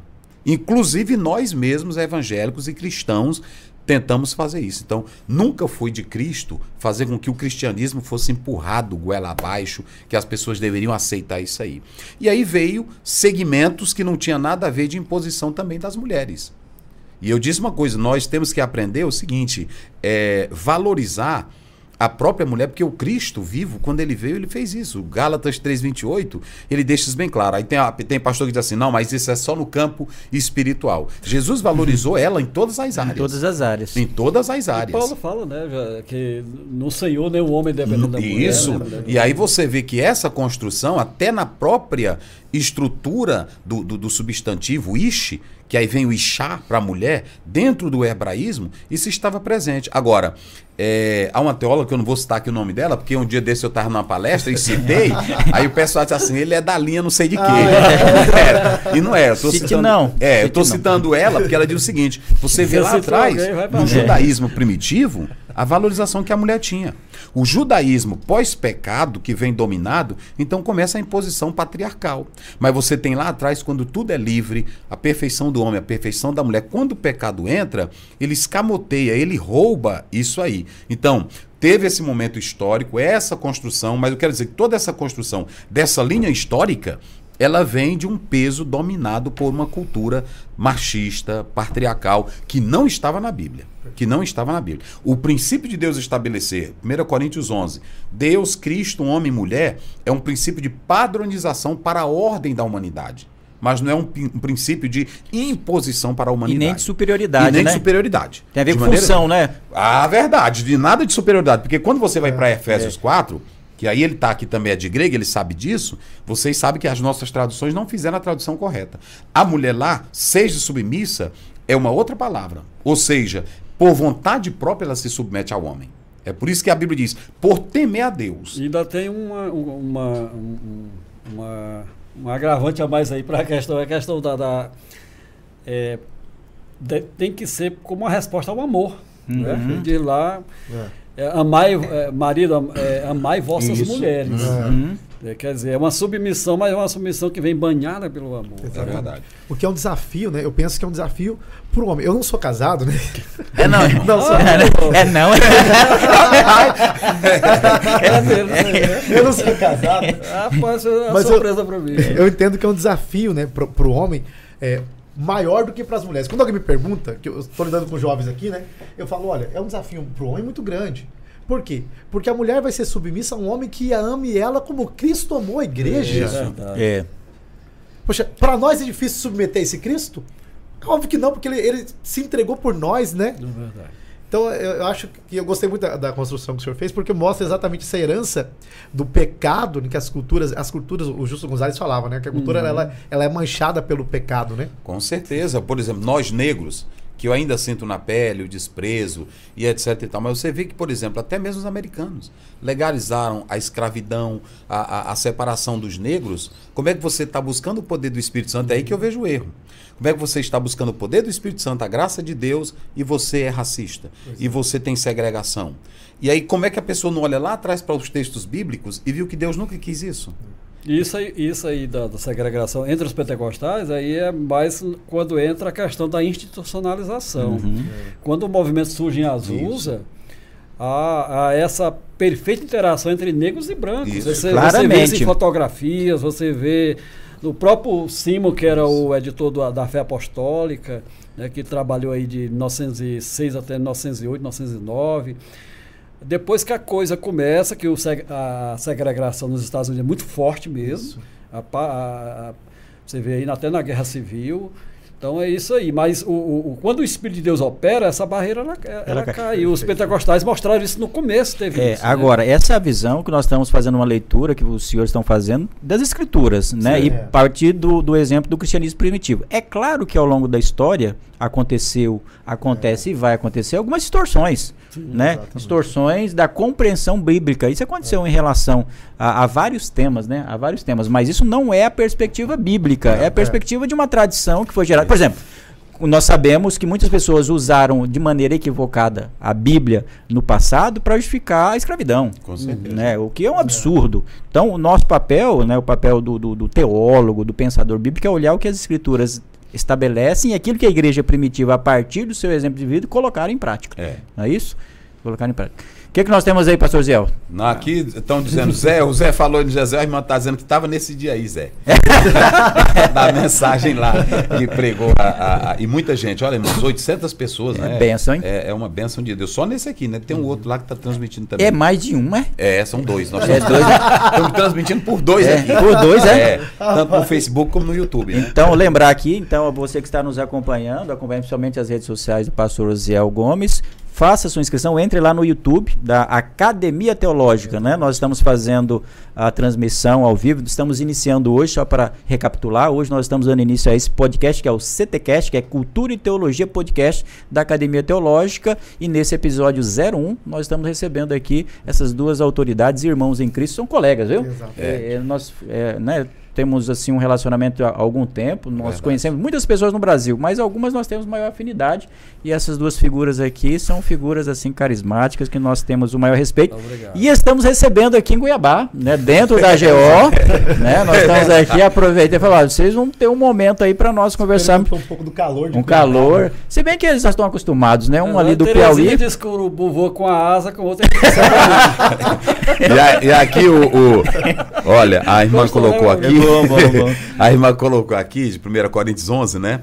é, das mulheres, né? O pastor Zé Gonçalves falando aqui, e eu estive estudando há muito tempo atrás. Mas você vê que vários dos movimentos Azusa, inclusive o pastor Ezequiel Soares fala isso no livro que ele escreveu, é, várias mulheres tomaram a frente de movimentos pentecostais. Ué, a própria manifestação espiritual. Quem Isso, foi né? que Pois primeiro é. falou em línguas, né? É, isso, é, é, essa, essa vertente americana, é porque ela vem do movimento Rolinés. O movimento Rolinés, é, as mulheres tinham mais voz. Mais voz. É, você vai ver muitas mulheres no movimento Rolinés que tinham expressão dentro do movimento e elas se pentecostalizam quando surge o pentecostalismo, então fica com para é, e depois com William Simon.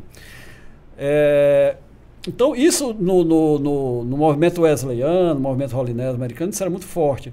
A igreja do Duran, por exemplo, a Semple McPherson, passou por lá, que é a fundadora do Evangelho Quadrangular.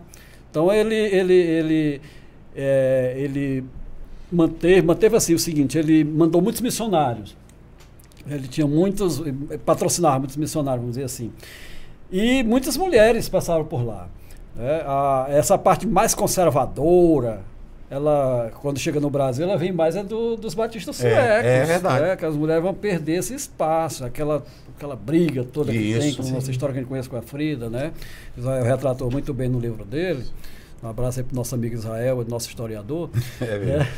Então a gente vê isso mais, esse cristianismo mais o, é o, lado conservador, o lado do menos espaço para, para a mulher. Né? Então, mas o- esse movimento mais livres que o movimento Rolinés era um movimento mais É. livre. Essa parte mais wesleyana, porque tem outro lado da vida profunda, que era o mais, mais conservador nesse sentido. Né? Mantém mais essa identidade conservadora. Muito bem, estamos acompanhando aqui também o, o chat, né, aqui no nosso canal do Academia Teológica. Inscreva-se Academia Teológica no YouTube.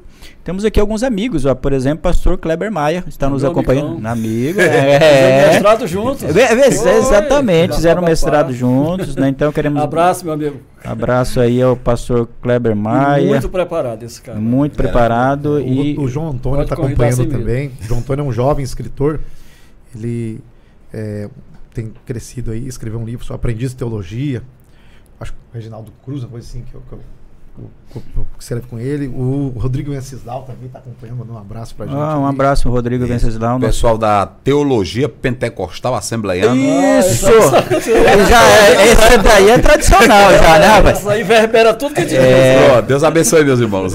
É, o nosso querido irmão, né? Val- Valdemir, né? Valdemir. Valdemir, Valdemir, boa Valdemir, demais. o canal dele foi muito importante para essa disseminação do conteúdo. Deus abençoe tua vida, irmão Valdemir. Mas entrando agora aqui numa temática também importante, de- agora dentro da teologia pentecostal, é, é, sobre pastor, pastor José Gonçalves, acerca da nós acreditamos na atualidade dos dons espirituais, como pentecostais, estamos aqui numa conversa principalmente entre teólogos pentecostais. É, pentecostalismo clássico acredita né, que a evidência física né, do batismo inicial, já entrando aqui no assunto. A pergunta que paira no ar é se houve esse tipo de manifestação de línguas no Antigo Testamento. É. Essa é uma, é pergunta... uma, é, uma, é uma pergunta pertinente e é uma área nova. Bem nova, Bem né? nova. O Gutierrez começou a explorar isso, o Gutierrez é um pioneiro nessa, é, nessas é. coisas. O Gutierrez é, no, é, novo, mas é pioneiro. É, né? um abraço para o Gutierrez, um, nosso teólogo aí, bem jovem, amigão. Amigo, né? Escreve com qualidade. É verdade. Primeira Gutierrez, né? Graças a Deus pela vida dele.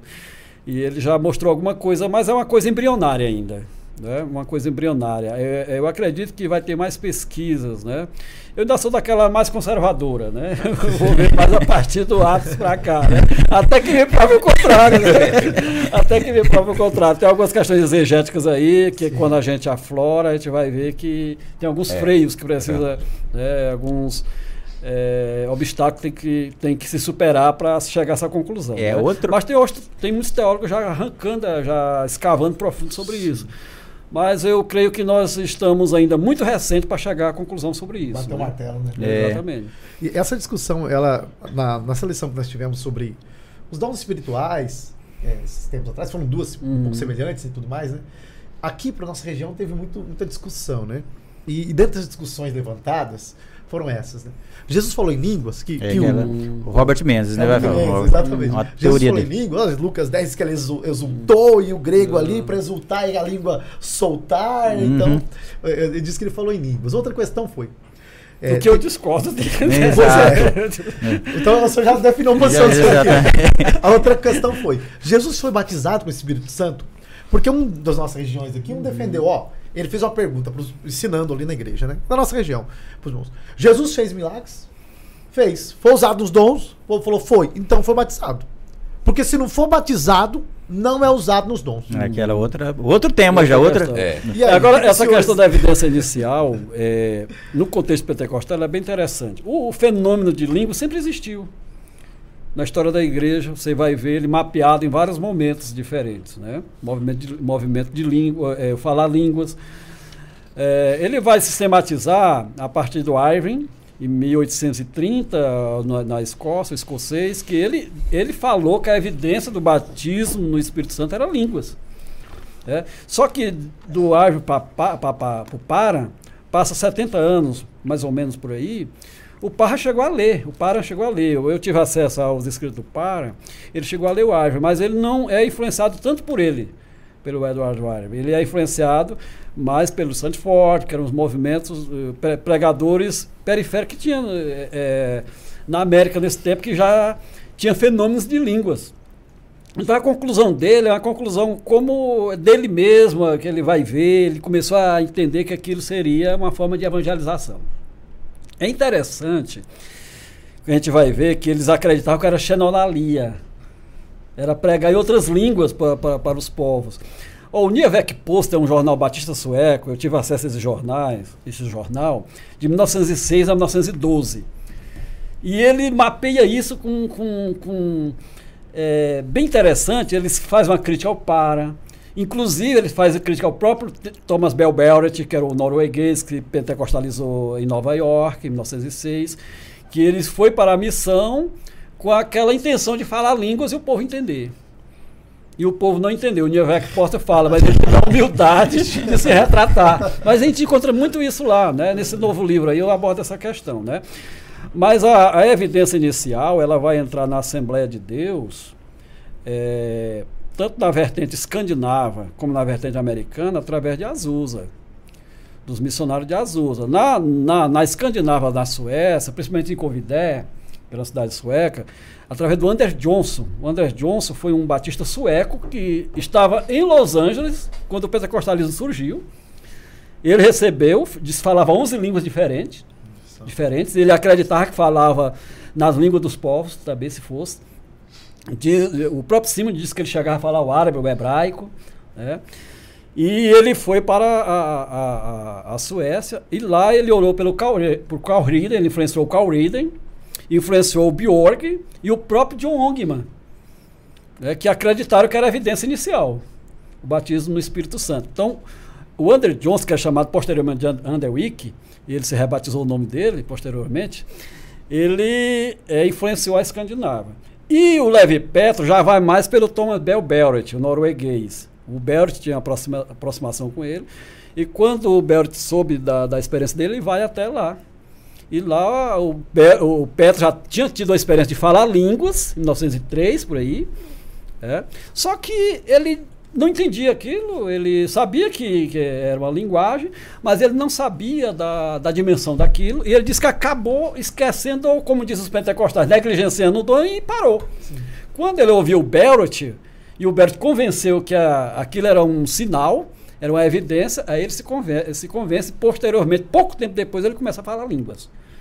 E aí ele se torna uma referência mundial, o Levi Petro. Né? Mas o Levi Petro diz no periódico dele, no Evangelho Herald, sobre a evidência inicial, ele diz o seguinte: nós aqui na Escandinávia, nós os suecos, é, concordamos não fazer disso uma questão teológica. Eu achei muito isso interessante. Ele disse, mas o Gunnar Ving do Brasil, não, ele é radical nessa área.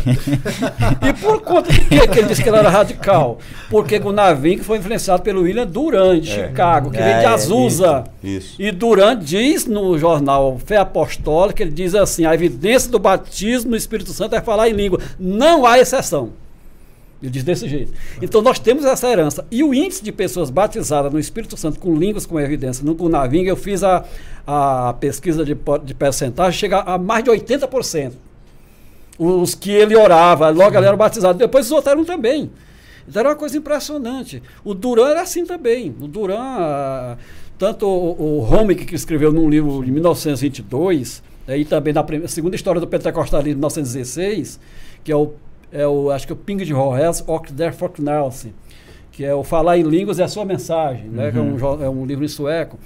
Ele fala e, e traduz muitos artigos do Duran para o sueco, do inglês para o sueco. Então ele vai mostrar essa influência do Duran. O Duran era, era, era, foi um fenômeno nessa área.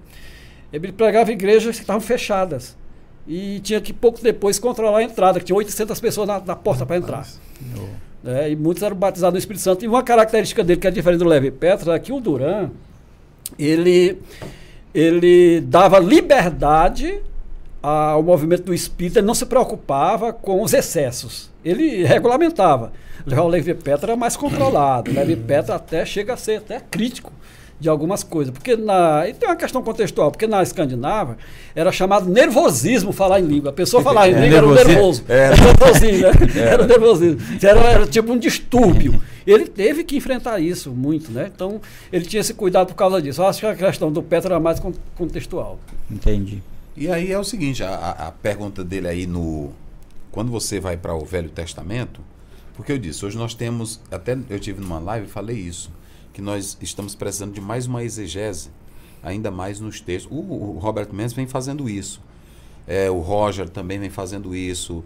O, o, o, Gordon Fio ele faz, mas ele tem uma certa limitação também, né, na narrativa de Atos. Sim. Só que é o seguinte, o que, que você vê, é, por isso que eu falei no sobrenatural, o que, que você vê em Números 11, lá pelo 29, né? Moisés diz assim, eu queria que toda congregação fosse profeta. É. Entendeu? Então o que, que acontece? Ali você tem um desejo de Moisés que vai se cumprir em Joel 2,28. E derramarei do meu espírito sobre todos. Ok? Quando você vai para Atos 2, o F. Bruce ele diz uma coisa interessante. Ele diz assim: Eu, quando leio Atos 2, 1 4, tem coisas que eu não sei explicar ali, porque tem um fenômeno sobrenatural. Os críticos, na mesma hora, chegam e dizem: Não, isso ali é dialeto. O outro diz: Não, isso ali é, é língua. Só que é o seguinte: o, o o Champlin ele diz que é ele prefere crer em alguém que crê no sobrenatural do que em alguém que é cético do sobrenatural. Então é muito fácil para um teólogo, eu vejo aí alguns na televisão dizendo isso. Mas por que, que a igreja, os concílios não trataram acerca do poder do Espírito Santo? Eu entendi lendo essas questões. É porque era muito subjetivo. Era de pessoa para pessoa. Por exemplo, Paulo diz: quando eu oro em línguas, eu oro bem. Uhum. Ele particulariza. Uhum. Então não era assunto de concílio, uhum. não era para debate. É, e Paul Tillich mesmo, mesmo sendo um liberal, Paul Tillich vai dizer que lá do século II, quando eles retiram esse assunto de. É, é, é, é tentam, tentam condenar o, o, o, Montano. É a história do pensamento cristão. Né? Isso, né? quando eles tentam, é isso? É, quando eles tentam condenar, ele diz que tem muita coisa ali que ficou para trás que nós não podemos uhum. condenar. De, ele disse que a igreja perdeu muito quando colocou o montanismo para a periferia. Né? Isso, então o que, que acontece? Então, você tem um sonho de Moisés. E aí é que entra o sobrenatural. É aí é que entra o sobrenatural. E tem coisas que no campo sobrenatural deve ser só eu e Deus. Por exemplo, Paulo diz: quando eu oro em línguas, eu oro bem. E ele está falando de um campo sobrenatural. Ele não está falando é, é, é, de coisinha particular. Então tem muito menino aí na teologia que tenta brincar com o sobrenatural, desfazendo uhum. do sobrenatural. Se eu não creio, eu fico calado. Uhum. Mas que quem busca a, a questão de Atos 2 é uma questão que você tem que entender que quem busca, recebe recebe. Todas as pessoas uhum. que se dedicaram a buscar, e aí, por exemplo, aí diz, ah, mas o Santo Agostinho, lá pelo século IV, não falou. Tem coisas que os pais da igreja, eles não falaram, mas eles não são vozes altissonantes para dizer o que não era e o que não era. É. Porque lá atrás já tem as escrituras. Hum, então eu não posso me atrelar somente a eles. Porque senão nós vamos dizer que eles são os guardiões da verdade. Na verdade, o Agostinho ele, ele foi um freio na igreja nesse sentido. É. Né? Com ele dizer que que isso que ele, ele acreditava mais no período apostólico isso né? É. isso aí colocou moldou o cristianismo ocidental isso. essa questão da, da, da do sensacionismo que a gente é. sensacionismo hoje, né? e aí moldou aí, várias igrejas históricas isso, também isso e aí você vê pontos e os reformadores bons. não se preocuparam essa questão carismática não entrou tanto isso. até inclusive no Concílio de Nicéia 325 era só cristologia o debate uhum. depois que, que, que vai entrar a pneumopatologia depois. Sim. Existiu o discípulo de Serapião, por exemplo, já, que eles diziam que o Espírito Santo era o neto de Deus. Estava pensando a pessoa do Espírito Santo, né? Não era nem exatamente o batismo. Sim, Santo, exatamente. Era, foi esquecido, né? Sim. Foi esquecido. Na verdade, com o pentecostalismo é que a coisa vem com toda a força, né? É, isso vem uma herança wesleyana, mas não tanto pelo Wesley, né? Ela, ela ela vem mais pelos, pelos os seguidores dele, né? Que, é. que vai, vai disseminando e, e, vai popularizando esse ensino da pneumatologia, né? Que cresceu muito no período do século XIX. Mas o Espírito de Deus, ele, nesse período da reforma, a ênfase deles era mais a justificação é, pela fé. Isso. Era uma questão que a gente pode entender também, né? A questão Tanto que eu não sei qual o autor, o Gutierrez fala isso em algum livro, eu não me recordo qual, que ele vai destacar que na, nesse período histórico, por muito tempo o Espírito Santo era negligenciado, né? negligenciado como na, na, não tinha nenhum capítulo específico para tratar profundamente sobre a figura, né, sobre a pessoa, melhor dizendo, do Espírito Santo, né? Isso uhum.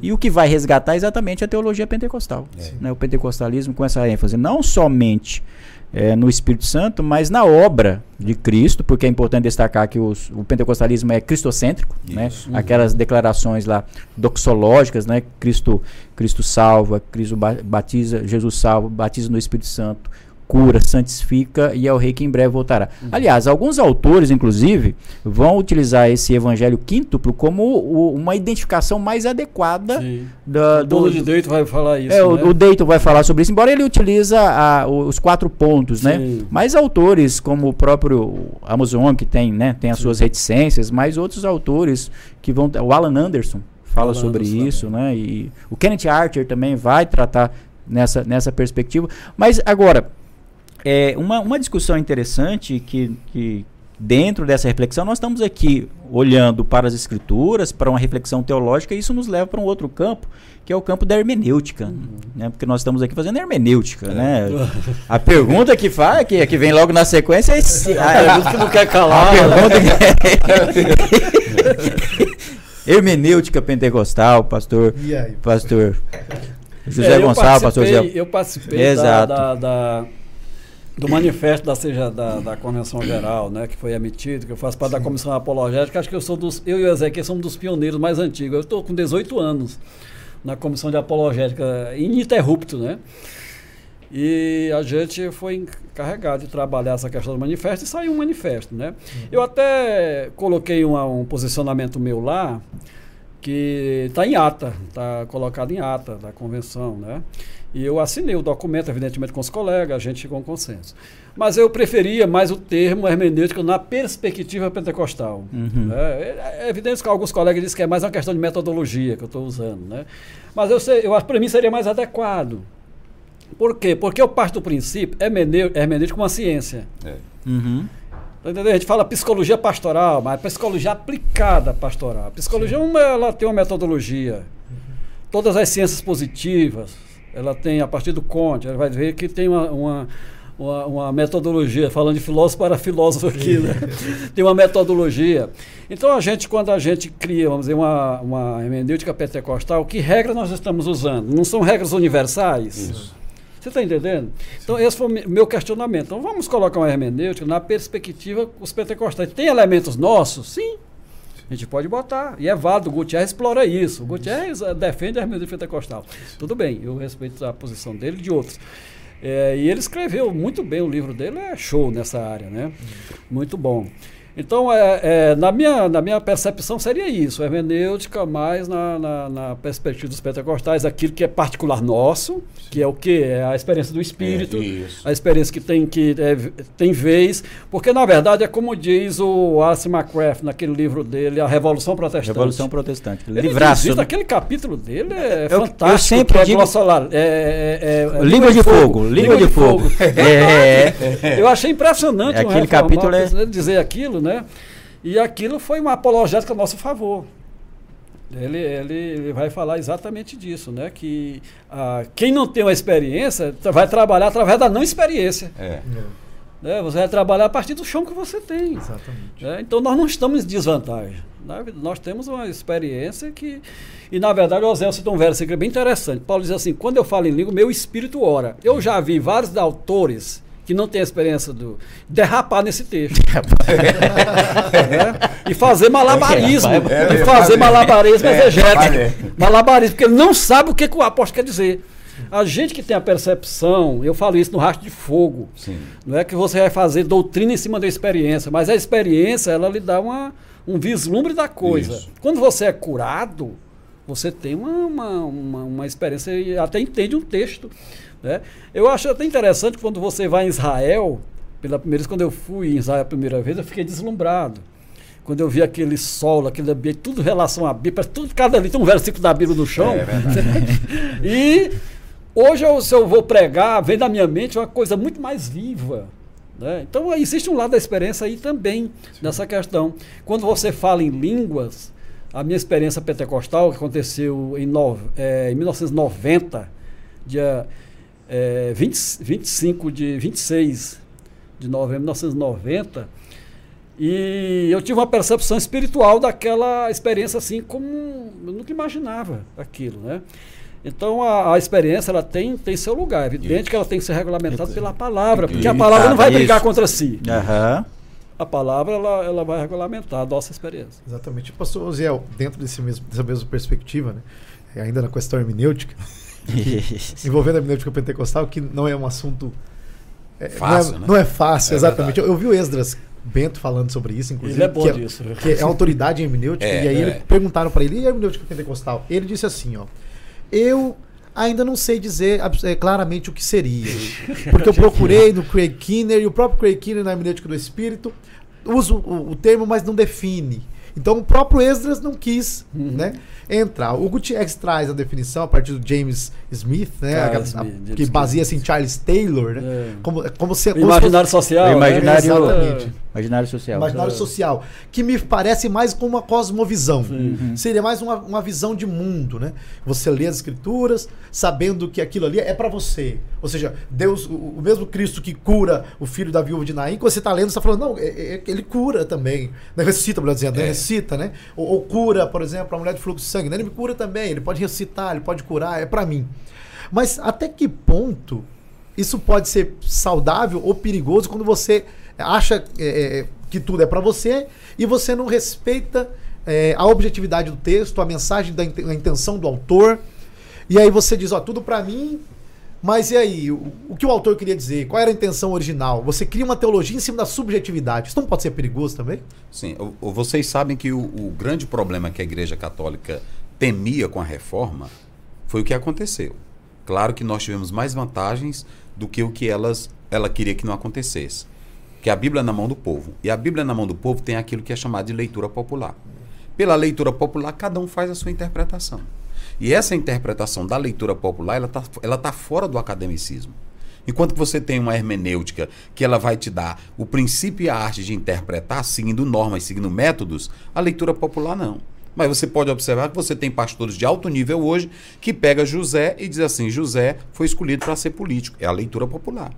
O texto nunca vai te dizer isso, é. não é assim? Mas eu estou legalizando uma passagem que aí diz assim: eu pego um aspecto teocrático e digo assim: quando a Bíblia diz, escolhei dentre vossos irmãos. Ali era para os judeus que era teocrático. É. Eu não posso pegar o texto. Tem esse livro que foi lançado aí pelo Hermenêutica, que tem vários autores. Ele diz que a hermenêutica ela tem o seu lado científico, sim, mas é isso que o Zé falou agora há pouco.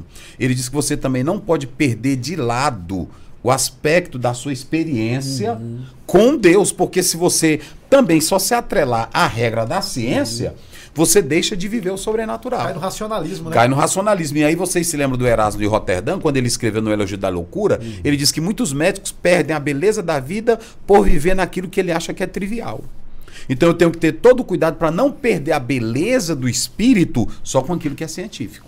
Perfeito. E aí o maior problema é o seguinte: eu tenho dois, dois, dois extremos aí. A leitura popular ela é boa? É porque, por exemplo, é, às vezes o irmão critica. Eu que sou pastor, ele aqui é pastor, é teólogo, vocês são teólogos. Aí o irmãozinho está lá no, na, na feira. Aí ele, ele pega e lê: Eis que o Senhor vai te dar vitória. Mas graças a Deus, 1 Coríntios 15, 57. Mas graças a Deus que nos dá a vitória. Ele vê aquilo ali, pronto. Deus me libertou, diz bem aqui. É claro que eu tenho a minha regra de interpretação. Mas é a leitura dele. E essa leitura popular, ela é prejudicial? Não, para ele não. Porque ele crê naquele Deus que está acima dessa ciência. É isso que eu quero dizer. A leitura popular, ela, ela tem que ter a correção do, do cientista, que é o pastor. Sim. Mas ele também não pode é, querer tolher essa ação do Espírito Santo, dessa experiência, só apenas como a ciência. Então, Paulo diz em 1 Coríntios 8: o saber ele incha, mas o amor ele edifica. Eu não posso ter só uma hermenêutica de ciência, eu tenho que ter uma hermenêutica de amor. E aí a gente às vezes se debate no, no, no, na questão da metodologia e só da essência em si, mas eu tenho que saber do sobrenatural. E aí é que entra essa questão. Agora, a leitura popular, hoje eu não posso mais tirar ela. Tem jeito. Eu não, não, quem é que vai tirar? Porque eu posso ser, eu posso ser um grande teólogo, ele pode ser o maior teólogo, mas o camarada que está lá na prova. Aí pronto, ele, ele lê o Salmo 23. Ele não vai, ele, ele não vai, o Citlis bem, ele não vai ligar aquilo ali com o contexto. Ele vai dizer, ainda que eu ande pelo vale da sombra da morte, o Senhor está comigo. Mas é a, é a, forma dele crer. E esse crer é que é livre. E eu tenho que respeitar isso aí. É, e aí entra, é, é evidente que o Zé está falando a questão do subjetivismo, você está uhum. é, tratando aí, né? Que é a questão do da leitura centralizada no, no, no leitor. No leitor. Né, que foi o Jacques Derrida que investiu, Isso, inverteu esses polos, né? É. Com a hermenêutica pós-moderna. Van Hooser vai tratar muito bem disso. Isso, assunto, né? aquele livro dele é um clássico. É, é, clássico, é, clássico. é há um significado desse texto. Né? Há um significado desse texto. É uma coisa tremenda. Mas aí a questão é como diz o James, o James Hernando, num dicionário que ele escreveu agora sobre hermenêutica. Uhum. E tem um apêndice enorme. Eu até fiz um vídeo sobre isso, a hermenêutica pentecostal, né? Que o perigo é o subjetivismo, você não ter parâmetros para é, julgar essa hermenêutica. Isso, que Deus fala, fala. Ele fala a questão do espírito, mas o espírito sempre fala é, através do texto é. ou pelo texto. Uhum. Né? E isso é o que a gente vê no, no, no irmão popular. Abre a Bíblia, está é. passando uma prova e aquele versículo fala. Eu acredito que nós aqui, acho que são mais velhos, o Ozel, a gente passou por um momento assim, que lê a com Bíblia certeza. e é. parece que as letras saíram uhum. de dentro da Bíblia para é. falar com a gente. Aquilo é o Espírito trazendo, a, a, mostrando a, a palavra. Uhum. Né? Não tem nada novo isso aí. O Jesus, o Cristo já previu isso, como diz Sim. o Paul Tilly, que ele citou aí na história do pensamento cristão. O, o, próprio Cristo disse que o Espírito ia trazer nuances da verdade. Entre, usando aqui um teólogo é, da academia do liberal, né, ou da, dentro desse contexto aí, para chamar atenção. Mas é verdade. Então, o que a gente deve evitar aí, ter cuidado, é não separar da palavra, para senão a gente vai cair no subjetivismo é. e, ter, e vir heresia. É. Cuidado né? com os extremos, Existem né? movimentos heréticos que é. saíram uhum. a partir de uma leitura subjetivista, né? Que o senhor falou centralizado na experiência. Lembrei do, do Peikiner no, no Hermenêutica do Espírito. Ele fala de uma irmã, né? É, ele fala assim que ela estava orando para saber se era de Deus ela ficar com o amante ou com o marido. Ah, meu Deus. e aí, aí é e aí ela pegou e né? falou: "Se eu me responda", né? Aí isso que ela abriu a Bíblia, abriu lá em Efésios 3 ali, assim, né? Eu acho, eu acho que tá é o capítulo 3 ali mesmo, é, onde Paulo fala bem assim, ó, é, já que nasceste novo, deixai, pois, é, o velho homem e revesti-vos do novo homem. Ela falou, pronto. Deus falou comigo. Eu vou deixar o velho homem, que é o marido, e ficar com o novo, que é um amante. Vai, vai, vai, vai cair daquela questão do, do, do, do irmão que só saía depois que lia a caixa de promessa. Vocês conheceram a caixa de Demais. promessa? Demais. Isso. Você é Eu usei demais. Aí ele, ele, ele lia, ia pegar a caixa de promessa e lia o versículo. Aí um que ele leu dizia assim: é, Judas se enforcou, vai tu faz o mesmo. Deus Aí você tá querendo, Deus está falando comigo, ah, não. É, e aí, como o pastor Zé Gonçalves falou, e é correto. Então, o que acontece? Eu tenho que saber lidar. Às vezes tem irmão que chega com essa leitura para mim, ele está sofrendo, ele está na prova. Então, às vezes eu deixo ele viver aquele momento, né? É. Porque eu não posso matar aquela alegria dele. Uhum. né? É, o, o Santo Agostinho dizia assim: aquilo que não atrapalha a doutrina, não fere a doutrina, deixe. Que às vezes eu sou muito radical e aí eu firo aquilo ali. Então eu deixo. E mata o irmão, né? E mata o irmão. Depois que passa aquele momento, eu disse: olha, irmão, vai- isso aí não é regra. Não é assim? Isso aí não é regra, você tem que viver pela palavra, porque nós não somos é, uma igreja só da teologia dos sentimentos, né? Nós não vivemos só de obo nós temos uma palavra que nos orienta. Não é assim? Nós temos uma palavra que nos orienta. Às vezes a pessoa diz assim também: olha, só a Bíblia, e nós sabemos que não é só a Bíblia, é só a Bíblia com a interpretação correta. Exatamente. Porque eu li um próprio católico que ele dizia: quantos não estão usando a Bíblia e matando o povo com a Bíblia? É. É. Então, eu não posso só ter a Bíblia, eu tenho que ter a Bíblia com a interpretação correta. Esse foi o problema do, do farisaísmo, né? Isso, Que matou, é. a- atribuiu um Pronto, fardo isso, é. absurdo sobre, sobre as pessoas. Então, a- né? a- Matou, questão- lá- matou o espírito. Né? Matou o é. espírito, Só na letra, né? O espírito Ah, da, da, verdade, le- da, da- da lei, né? Sola a escritura não é nuda a escritura, Não, né? É isso não, que eles não. falam. É isso. E aí o que, É que a acontece? Então, diferença, eu né? tenho que pegar, eu tenho que ler a minha Bíblia, eu tenho que buscar. Se eu, eu faço a leitura popular, eu creio naquilo, mas meu pastor, me explica como é isso aqui, ok? Então o pastor vai explicar a verdade para que aquela experiência dele esteja firmada na palavra, não seja uma, É. uma experiência absurda, não seja uma experiência aleatória, né? É. Tem que ser baseado na palavra. Sonhos, visões, né? revelações, tudo atrelado à palavra. E o crente tem a palavra como bússola. Agora, o que eu quero dizer também, tem muitos que viraram cientistas da Bíblia, que na verdade, como diz o, o próprio Eugênio Peterson em um artigo que ele escreveu, que se tornaram, como disse o Zé, aqui eles se tornaram rígidos, se tornaram fechados e tem hora que a ortodoxia mata. Mata. É. Um exemplo disso é a igreja de- do Apocalipse, a igreja de Éfeso. Eles se tornaram insensíveis à dor do outro, porque, na verdade. Existe, na verdade, uma heresia da ortodoxia, né? É. um livro bem Isso, interessante. né? Stenberg, né? Eu achei É. interessante aquele né? livro, que- porque ele, ele faz uma crítica ao Bauer. Meu É. Deus, É, eu- que é porque o Bauer. o né? Bauer tem um Lexo de Bauer, é, do Lexo grego de Bauer, um dos melhores do mundo. É. tá? É um filólogo de peso. Mas ele cai naquele erro que, Exatamente. que o cristianismo paulino era um cristianismo ele é influenciado pela filosofia É. É que helênica, vai dizer que não- toda. Então há uma heresia na ortodoxia É, também. exatamente. né? Mas é é interessante tudo isso, né? Queremos agradecer aqueles que estão nos acompanhando, as redes sociais. Como, é que, como é que diz aí? Aqui nós estamos com, nos dois mais de 1.500 pessoas né. Então vamos dizer aqui E aí é a. muita coisa, olha, eles estão aqui falando é, que estão gostando muito e muitos não, não estão tendo essa visão aí do, dos- do pentecostal, né? E é coisas maravilhosas, né? Que eles estão. Queremos agradecer a todos, né? Que estão aqui Perfeito. conectados conosco, né? E queríamos pedir também a você que está acompanhando as redes sociais do pastor, pastor Osiel Gomes, inscrever-se no canal da Academia Teológica, né? Entre no YouTube, Academia Teológica, inscreva-se, porque semanalmente nós teremos aqui um podcast. Lembrando você que chegou agora, esse é um podcast inaugural é, desse podcast que é o CTCast, Cultura e Teologia da Academia Teológica. né? Siga Eu a te- academia no Instagram também lá. Bem lembrado. Siga a academia no Instagram.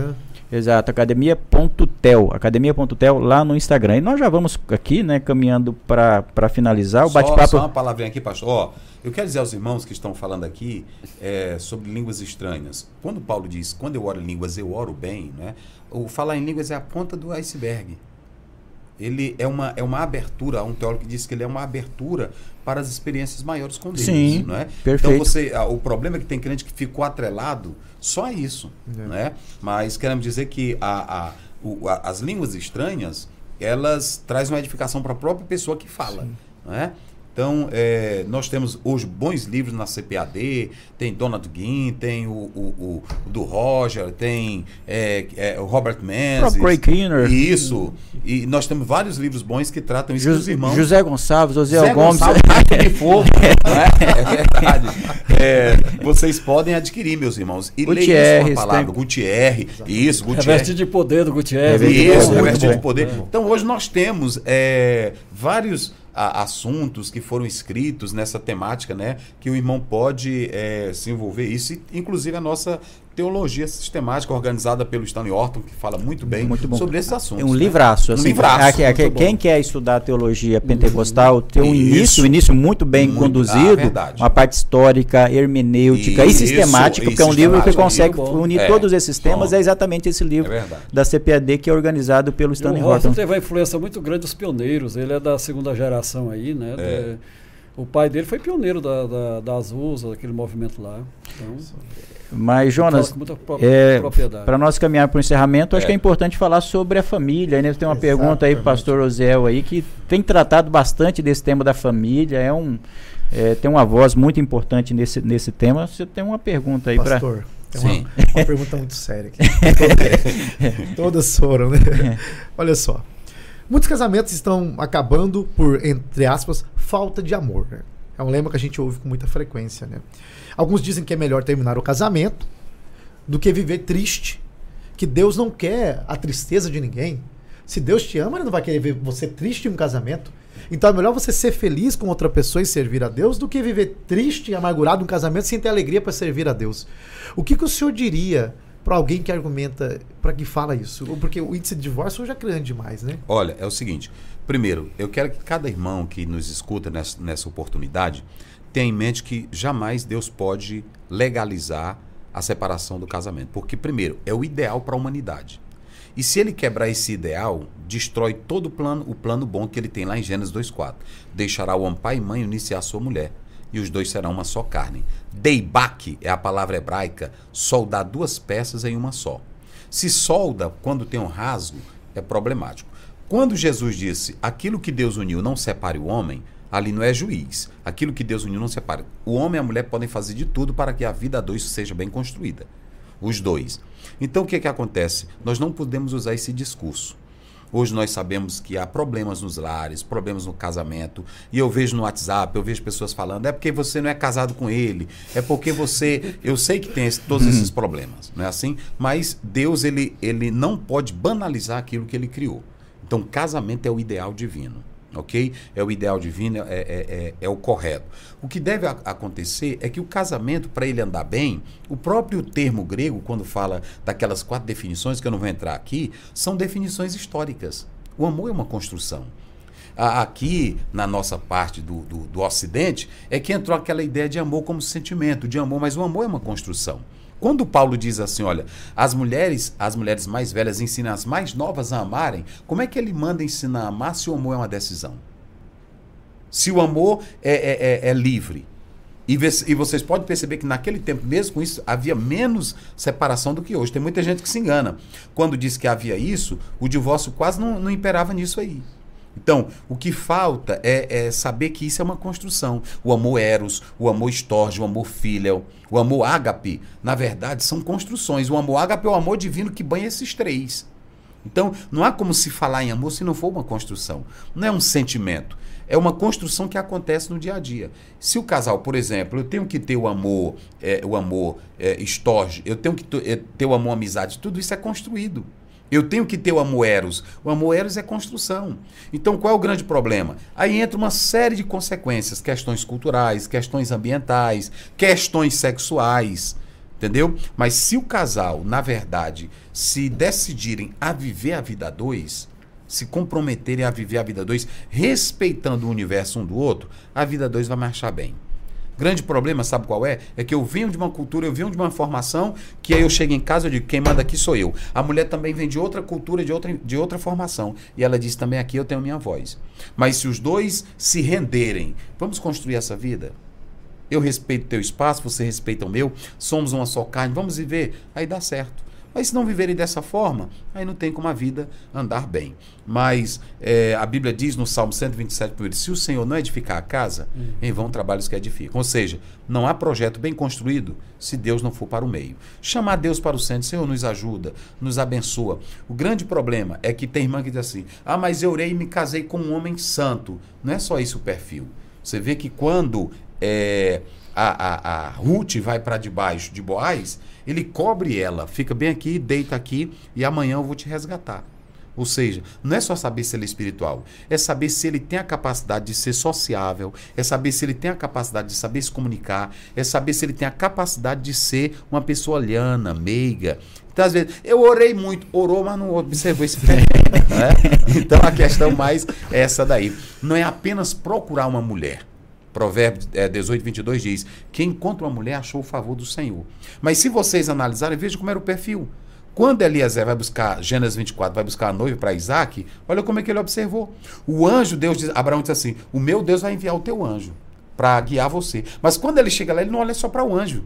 Ele olha para as qualidades, o perfil da moça. Eu vou pedir de beber. Agora, veja o que, é que ela faz ela se torna uma moça educada. Eu vou dar de beber a ti, aos teus camelos. Que tem de mulher que é crente, cheia do Espírito Santo e ignorante. aí se casa, não dá certo. É, pastor Zé, mas eh, engatando essa pergunta aí, o que, que o senhor acha desses maridos que às vezes vai para pescaria? E daí? Rapaz, é, como que é, como que é a história aí? Não, lá é, é, é, o seguinte, eu, eu não saio à noite, né? Sim. E eu respeito, tem muitos irmãos que são pescadores, eu fui pregar agora em Palmas, aí os irmãos disseram, olha, você falou mal de nós aqui, agora vamos levar você para pescar. Mas é o seguinte, é, o homem ele tem que é, é, saber os seus limites quando casa, não é isso? Tanto ele como a mulher. Então a vida a dois, ela se ajusta dessa forma. Eu respeito o universo da minha esposa, ela respeita o meu e a gente vive bem. Então, o casal conversar sexualmente, minha filha, o que, que você gosta? O que, que você não gosta na vida sexual? O que tem de casal frios aí? E a Bíblia diz lá em, Êxodo: tu cumprirás o teu desejo de macho. Tá lá no texto. É... Tá em Paulo é. também, né? Tá em Paulo também. então, às vezes, o homem ele não sabe isso e a mulher também. O marido conselho da esposa é. que é devido. Né? A, a espiritualizar, mas a Bíblia ela está envolvendo todos esses assuntos todos esses assuntos. Que, que maravilha. O senhor né? falando, eu lembrei do livro do, do Midas Kustenberg, acho que é Deus, Família e Casamento, né? que ele, ele fala uma coisa que toda vez que eu lembro disso, eu lembro do pastor Sebastião. Eu vou contar a história. Né? Ele fala, né, o que o senhor, foi exatamente o que o senhor disse, né? Que na verdade a gente tem uma concepção muito romântica hoje é. do amor, como essa coisa muito sentimental, né? Como que você ama o seu inimigo com, desse jeito, né? Com, com, esse sentimento, né? Então as pessoas compreendem errado a questão do amor, né? E ele fala o seguinte, que hoje em dia as pessoas acham que o que vai sustentar o casamento é esse amor sentimental. E ele fala que na verdade não, é a sua fidelidade à aliança. O, ah, o James Hunter, ele, ele, chama na, naquele livro dele do ele, o primeiro que ele escreveu, o Monge Executivo, ele fala do amor como Isso. um comportamento, né? Isso. É. Exatamente. Ele fala: olha, se o amor se esfriou, em nome da aliança, você vai buscar reacender. Com certeza. Porque você tem uma aliança, né? E é por isso, aí, aí agora tu tocou num ponto que é não para a Bíblia. Deuteronômio 13. Deus diz assim: ainda que a mulher do teu amor queira te separar de Deus. Por que, que Deus é contra o falso profeta? Por que Deus até capacita o profeta com os dons sobrenaturais? Mas se esse profeta tirar da aliança, ele é maldito. E aí o texto diz: ainda que a mulher do teu amor, ou seja, lá no hebraico, você tem a expressão a mulher do teu peito, a mulher do teu carinho. Olha como a Bíblia fala: a mulher da tua loucura. Isso é lindo. Então a mulher não pode ser uma boboca velha. Ela não pode ser morta. Ela tem que ser uma mulher que aí muitas mulheres viva, é viva. E é o seguinte: uma mulher inteligente, o homem que é casado com ela, todo dia ele vai ter uma nova. Ele não vai ter uma mulher na cama, ele vai ter uma nova esposa na cama todo dia se ela for inteligente. Porque uma mulher inteligente, ela tem capacidade, sempre quando eu dou palestra eu falo isso, ela tem a capacidade de saber a, agilizar o corpo dela a mais de 600 reações. É uma mulher inteligente. É por isso que a Bíblia diz: a mulher sábia edifica a sua, a sábia. Veja como elas, as mulheres lá no Oriente, elas não tomavam banho como as mulheres de hoje aqui. Mas ela diz: vem para o meu seio, meu amor, que está cheiroso, está limpo. As mulheres eram assim. Aí as irmãs é, é, não atentaram para o texto como deveria acontecer. E aí desprezaram o asseio, desprezaram a, a, beleza feminina, que isso é uma particularidade da beleza feminina que Deus deu para ela. E esse, esse, esse, essa regra também vale para o homem. Porque Vale tem uns, pro homem. tem uns cabras que. Não, tem homem nojento. peixe. É. o homem é, é, Não é? é, o homem tem que. Aí é o seguinte, ela diz assim: meu amor, eu vou pra debaixo da macieira. Ou seja, ela vê que ele é sombra, é macieira, e ela diz assim: olha, o teu beijo, o teu, o teu beijo, a tua pele. Então o homem também tem que ter isso. Ele- a, a- a mulher ela casou com o homem é, para que ele seja essa pessoa. Então eu sempre digo: o homem tem que ter o perfume durante o dia, o perfume para ir para a igreja e o perfume na noite quando ele chegar em casa. A mulher tem que dizer: meu amor é muito cheiroso, meu amor é, é lindo. Aí a mulher tem prazer de dormir com o homem desse. Maravilha, maravilha. Então nós vamos caminhando para o encerramento. Infelizmente, né, Jonas? Tem que chegar ao final. Mas antes disso, queremos agradecer a toda a nossa audiência, tanto diretamente aqui no canal, canal da Academia Teológica. Eh, e também aqueles que estão acompanhando pelas redes sociais do pastor Osiel Gomes, que são milhares, né? Rapaz, é, e eu quero agradecer. Olha, nós estamos aqui com quantos minutos aqui? Quantas horas? Quase duas horas. Duas horas, né? Olha, pois nunca baixou aí, viu? É, né? É, quero agradecer aos irmãos, viu? É, muitos irmãos, olha Zé, tem um irmão aqui que diz que te acompanhou lá no estúdio de pedreira todinho, até hoje ele assiste. tá aí, meus irmãos. Sobre as raízes do Isso, pentecostal. isso, isso. Então, meus irmãos, eu quero agradecer a todos é, que participaram. Olha aí, mais de 1.500 pessoas sempre atentas aí. Muito obrigado. Deus abençoe a todos, nosso carinho. E eu sei que é um momento a pessoa parar para parar, duas e- horas. duas né? horas. Isso aqui é uma igreja, olha. É, uma igreja. Né? É, É, grande. E grande. E E é grande, e grande. E a- agradecer então aqueles que nos acompanharam, você que né, acompanhou as redes sociais do pastor Oziel, inscreva-se no canal né, da Academia Teológica no YouTube, também siga-nos ali no Instagram. Queremos aqui fazer só menção, Cristão Literário colocou aqui uma, uma, uma frase bem interessante, ele diz, parabéns eh, pelo trabalho de excelência, este programa com certeza está entrando para os anais da história como um dos mais esclarecedores diálogos sobre a teologia pentecostal. Queremos agradecer aí, né? Isso é muito importante. Queremos fazer com que esse canal sirva para isso, para tratar da cultura e da teologia sempre numa perspectiva pentecostal. Agradecer aqui o irmão Tiago Rosas, né, que também é um Muito jovem teólogo ali, bom. ali Um de Campina. Grande, né? Um abraço para ele e todos aqueles que estão nos acompanhando aqui eh, pelas redes sociais. Enfim, lembrando, ah, o CTcast, não é, Jonas? Semanalmente nós estaremos aqui, geralmente às segundas-feiras. Aproveitamos essa quarta porque aproveitando o AGO que está acontecendo aqui na Isso. cidade quente Cuiabá e aproveitar esses dois amigos que estão conosco hoje. Mas para antes de finalizarmos, deixar aqui aberto primeiramente ao pastor José Gonçalves, desde já agradecer por aceitar o convite para esse bate-papo. É, para mim foi uma honra muito grande estar com você, Valmir, e com o Jonas, participando com o Ozel aqui, companheiro já longas Esse, esse é antigo já, né? É, e é uma construção. A gente não só Isso. transmite, mas a gente vai aprendendo, a gente vai é, absorvendo, que a gente vai dialogando e vai crescendo também, né? Não é só os irmãos que estão do outro lado que estão crescendo. Então, iniciativas como essa são importantíssimas. Eu parabenizo vocês aqui por, por essa iniciativa. Você que já é uma referência, né? Que pouco se falou dele. É mesmo? não se É escritor da é escritor de lições bíblicas. Isso. é, Eu- eu vou atrás, vou seguindo vocês, eu- revista também. É, professor. Então Pra a gente nós aqui é- feliz. é um E o orgulho, Jonas né? aqui é um talento já em potencial está saindo talento, aí, filósofo. grande talento. É, É. de muita qualidade. Pregador, ensinador. Pregador, ensinador. Só é solteiro ainda, mas vai casar, né? Mas mesmo, rapaz. Olha, o Valdeci, o pastor Valdeci do Carmo, né, ele diz o seguinte, que um homem sem esposa é como um corpo sem alma. É uma pessoa graça, né? É uma- É uma figura, gente boa, viu? Figura. Então, muito obrigado, grato, e nós estamos prontos a contribuir, viu?